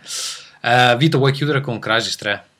Sì, di Gaten 3 io voglio separare i due giudizi, ovvero quello sulla grafica, che è una roba fuori parametro assolutamente, ma lontano anche da, dalla mia, dalle mie previsioni più positive. Ecco, Crisis 2 era molto bello e probabilmente questo tecnicamente, sento leggere in giro, non aggiunge neanche tantissimo a livello proprio di, di, tecnologia, ecco, ma c'è un lavoro di artistico che, che, che no, a parte non, non, è confrontabile con quello di Crisis 2, che era un, una New York molto fredda, insomma, molto diciamo anche banale, bella da vedere per carità di Dio. Con questo che è, in cui sembra di giocare negli artwork di The Last of Us, Cioè, veramente ci sono tanti momenti del gioco in cui io eh, giravo la testa de- de- del personaggio solo per-, per vedere che cazzo avevano fatto. Ed era una roba che era i miei sogni bagnati di bambino. Ecco, voglio quel tipo di wow quando, quando gioco a qualcosa, insomma. Eh, quindi eh, separiamo questo aspetto perché è veramente una roba. Mi dicono anche la versione del 60 fatta benissimo. Insomma, ovviamente su PC un altro, un'altra categoria, però caspita. Eh, lavoro neanche artistico e non me l'aspettavo soprattutto da, da Crytek. Eh, a livello del gioco invece siamo molto più vicini al secondo capitolo che al primo quindi molto più incanalato in, eh, in stanzone, in vero anche molto grandi in realtà, mentre il primo ti dava una sensazione di libertà che non ti dava mai il secondo. Stanzoni molto grandi con queste checkpoint che vanno da una stanza all'altra in cui sei libero di affrontarlo più o meno uh, come preferisci e, e, col solito problema della serie che è quello che tu sei un personaggio veramente con tanti poteri e, e, e, tante abilità, in questo caso anche con più l'arco che ti permettono di essere veramente un superuomo e sbrigartela, non dico facilmente perché a livello quello superiore al normal, il veterano non ti regala niente, eh, però insomma se te la giochi bene, stando un po' sullo stealth, un po' scoperto, insomma non, hai neanche grandi, grandi problemi hanno aggiunto delle cose come le torrette e ci hanno lavorato, hanno capito che il problema del superuomo c'era e, e comunque e, diciamo il respawn anche se poi li riporta con, con, mezzi insomma dei nemici è più costante è più presente insomma non, non, non, non hai mai la possibilità di metterti su un'altura a, a pulire il livello e, e ricominciare insomma eh, quindi fondamentalmente non hanno aggiunto moltissimo. Ecco, eh, il gioco in sé secondo me non, non, è poco più che, che, una donna del precedente. Certo che l'hanno infilato dentro, ha, ha delle parti tra l'altro che, di guida che mi lasciano molto perplesso, lo diceva anche oggi un amico su Twitter, insomma, che, che, servono solamente di spostamento tra un, una sezione e l'altra, gigantissima, che puoi fare anche a piedi, ma che non aggiungono niente. Anche i mezzi arrivano molto in ritardo, persino nel 2, dove si stava molto in ambienti stretti e tra palazzi, c'era più l'uso di jeep, carri armati. Qua, dopo penso 6 ore, mi è capitato di salire su un mezzo, insomma, tendono a, ad ignorarli. Stai molto in questa città, un po' nell'acqua, tutta rovine, insomma, ma, ma davvero una roba bellissima da vedere. Insomma. Poi, per come, come vedo io i videogiochi, a me basta. Io non ho bisogno di, di, molto altro. Se mi dai quel tipo di grafica e mi dai un gioco decente, e Crysis è comunque un gioco probabilmente di alto livello, non decente, io sono più che soddisfatto. Story, solida storia insignificante. Ok, um, però se dovessi scegliere fra questo e il primo Crisis come gioco? Come gioco scelgo sempre il primo, perché è un'altra cosa. Il primo ti dava una sensazione di poter fare tante cose, di poter fare i numeri. Questo non te la dà questa sensazione, devi permette di fare tante cose ma non i numeri. In Crazy 1 potevi fare, potevi gestirti, era anche molto più libero eh, lo spostamento all'interno dell'isola, cioè non, è, non, era indirizzato con obiettivi molto fissati da seguire, liberi la, finisci la stanza, vai avanti, insomma. Eh, se devo scegliere però tra i due giochi io prendo tutta la vita, a parte che anche quello all'epoca era una bella botta, però non avevo la scheda grafica che, che non me lo faceva girare al massimo. Scelgo sempre una roba così, che, che, che per tutto il tempo mi fa stare con co, co la bocca aperta. Va bene, eh, ragazzi, cosa dite se saltiamo la posta questa volta eh, e facciamo tutto eh, magari in una puntata la settimana prossima, non so, una roba del genere? Uh, va bene, volevo solo dire una cosa, scusate perché mi ero scordato di casa Vito Iuvara, se mi permettete è molto veloce, sì. perché l'altro giorno mi stavo googlando per cercare se qualcuno aveva scoperto in modo casuale le mie foto nudo e sono finito sul, sul blog de, del corso dei videogiocatori, insomma il blog di Vito Iuvara dove io postavo le cose, che credevo fosse morto e ci leggo scritto lezione finale per diventare videogiocatori professionisti, virgola, devi rimuovere i tuoi unici video decenti, lasciando in rete quattro cazzate messe in croce e ritenute più valide, sebbene umoristicamente inferiori. Punto. Firmato l'8 dicembre 2012 da Cabuto il Porco che eh, io sinceramente, eh, nonostante il 30% del PDL mi lasci comunque più perplesso, però devo dire, ma è, è possibile che al mondo una persona debba aprire un... Pronto? Chiedimi cosa c'è che, che ti fa stare così male, perché io voglio aiutarti.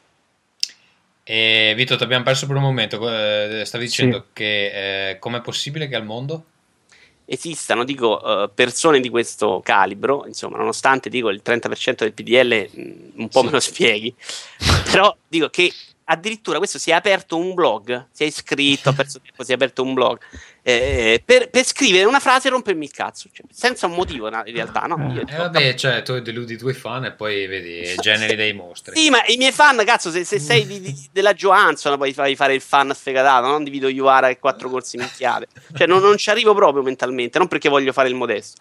Io però dico a Cabuto il Porco, che ci ascolta, immagino, scrivici perché ti vogliamo aiutare. Cabuto il Porco, io voglio aiutarti. Dimmi cosa ti fa stare male che io voglio aiutare. Va bene, ok. Ehm, niente, quindi rimaniamo rimaniamo alla posta al prossimo episodio. Speriamo che ci sia anche Ferruccio. Ehm, impegnato in realtà con i bambini che gli pisciano addosso, eccetera, eccetera. Ehm, io, ragazzi, vi saluto e vi auguro la buonanotte. Ciao, Vito Juvara. Ciao, Alessandro. Ciao. Bye bye. Ciao, amici.